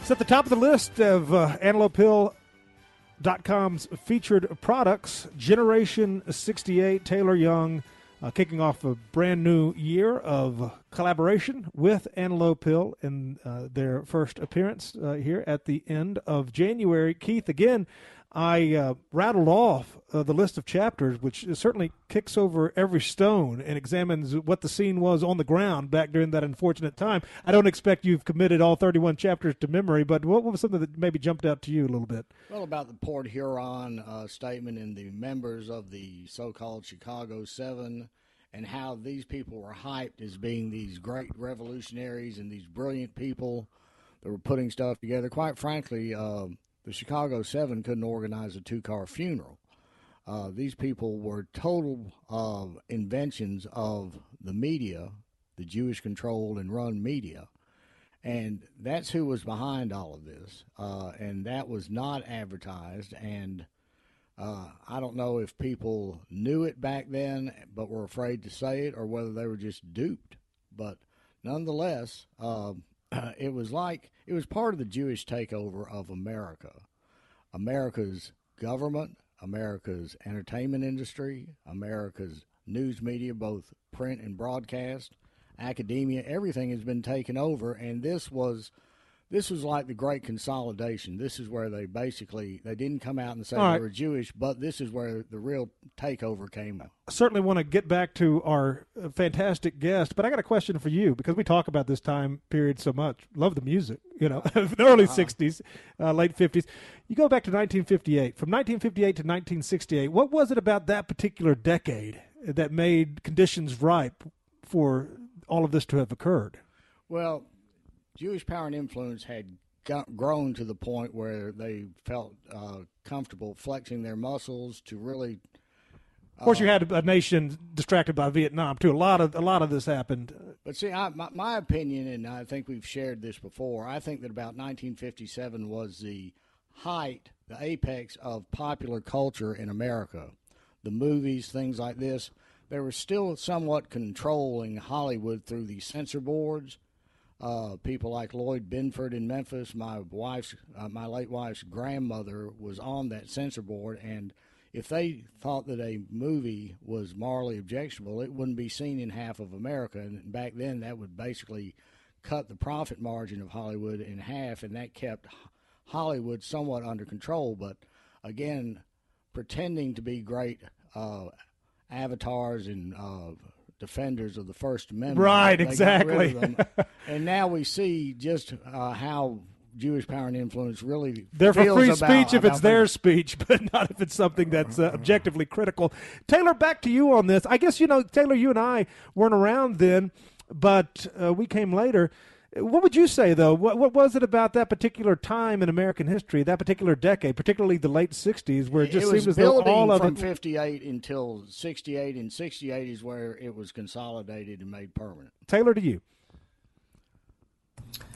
Yeah, well, I think um, it does to a large degree just go back to um, the end of World War Two and, and the defeat of uh, Europe, you could say, by America. And uh, um, when you know when that's your starting point, it's like, well, what um, what kind of identity can can America and its in its newfound power and influence really Uh, you know, choose for itself? It's it's a lot more difficult to to try to go back and, and say, well, actually, you know, we, we do want national sovereignty, we do want hierarchy, we do want some of these traditional values and, and these things that we've contributed to defeating and, and siding with the communists to do so. Um, so I think that that is a very significant part for what ultimately like set us up for failure. So, like, the powers that wanted that result uh, got their got what their wishes. They they became ascendant in this country, and they then uh, enacted this cultural revolution to solidify their their position, basically. And you're right too. That see what people don't understand. What it was not necessary for all this change to be made just because we won World War Two. They could have won World War Two and then said, in a know, it, on, relatively speaking, and uh, basically rested on their laurels, but. Jewish power and influence had other interests in that.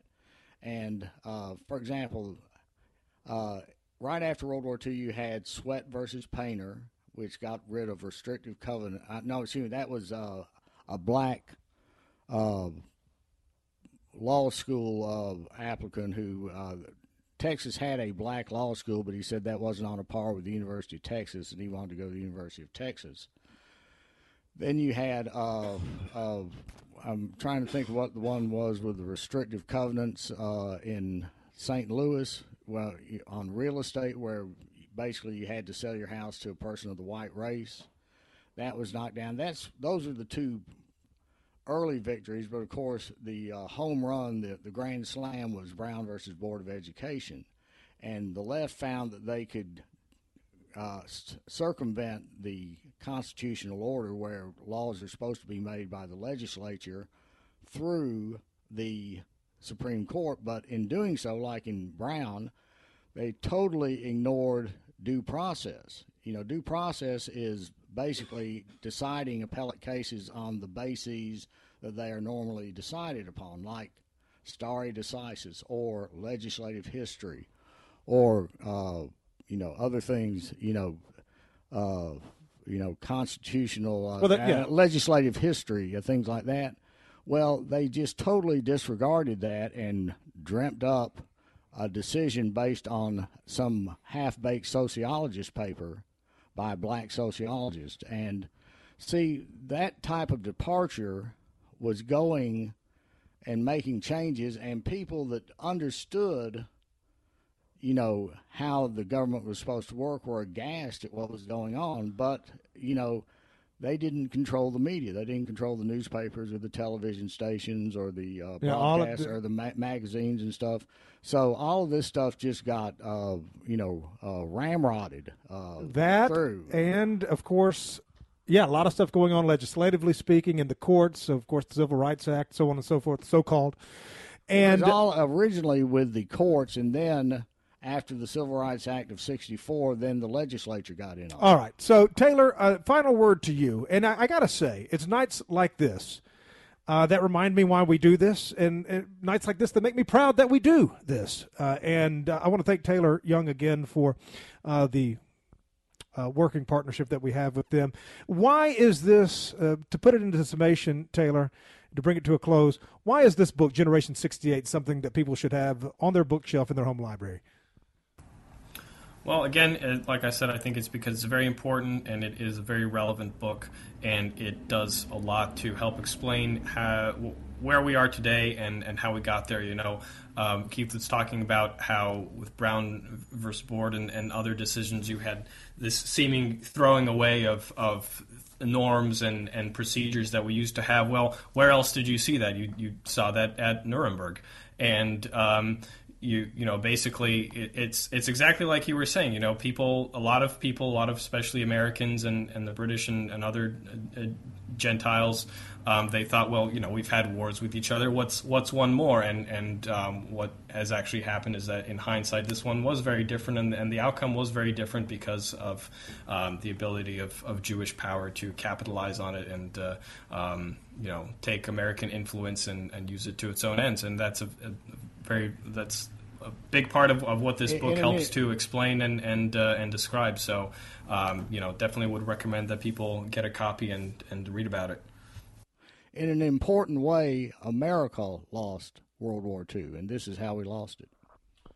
All right, Taylor, final, uh, well, I guess I said final word. How, how about a final, final word with about a minute remaining? Uh, let's let's look ahead. Uh, we say it with every guest we've uh, had on over the course of the last couple of months now, it seems at least. Uh, looking forward to twenty twenty-four, really hard to predict some of the things that may happen. What's going to happen at Antelope Hill over the course of the next year? What are you working on? Well, we got a lot of great books lined up. We're going to be releasing some uh, a couple more books in the near future. Uh, we're going to, we have some books about uh, um, Russia and some elements of Russian history. We've got, we're going to have another book coming out soon that's related to communism in uh, early twentieth century Europe. And besides that, we've got a lot more. We've got translations from Germany, from Gregor Strasser, from Ernst Röhm, Uh, from the Nuremberg rally. Uh, we'll have another book by uh, British journalist Wyndham Lewis, Paleface, The Philosophy of the Melting Pot, coming out later this year. Uh, we'll have another kids' book uh, about Napoleon. So there's a lot, a lot to look out for, and I encourage everyone to look out for it and uh, to uh, to check it out. Check out our website, what we've got already. Check out this book, definitely, Generation sixty-eight, and uh, keep an eye out for everything we've got coming. We will, and uh, we'll be in touch with them every month. Taylor, thank you so much uh, for wrapping up our January here on T P C. We will talk to you again soon, my friend, and anyone else you send our way. Look forward to it. Thank you guys so much. Always great to be on here. Our pleasure. Entirely. Enjoyed having you on, and keep uh, the good books coming. Fantastic conversation. Fantastic guest. Uh, fantastic uh, show tonight. José Niño. I uh, thought we did okay ourselves in the first hour, Keith, and uh, we'll be back with everybody next week. Good night and Godspeed. On the air, go to w w w dot the political cesspool dot org.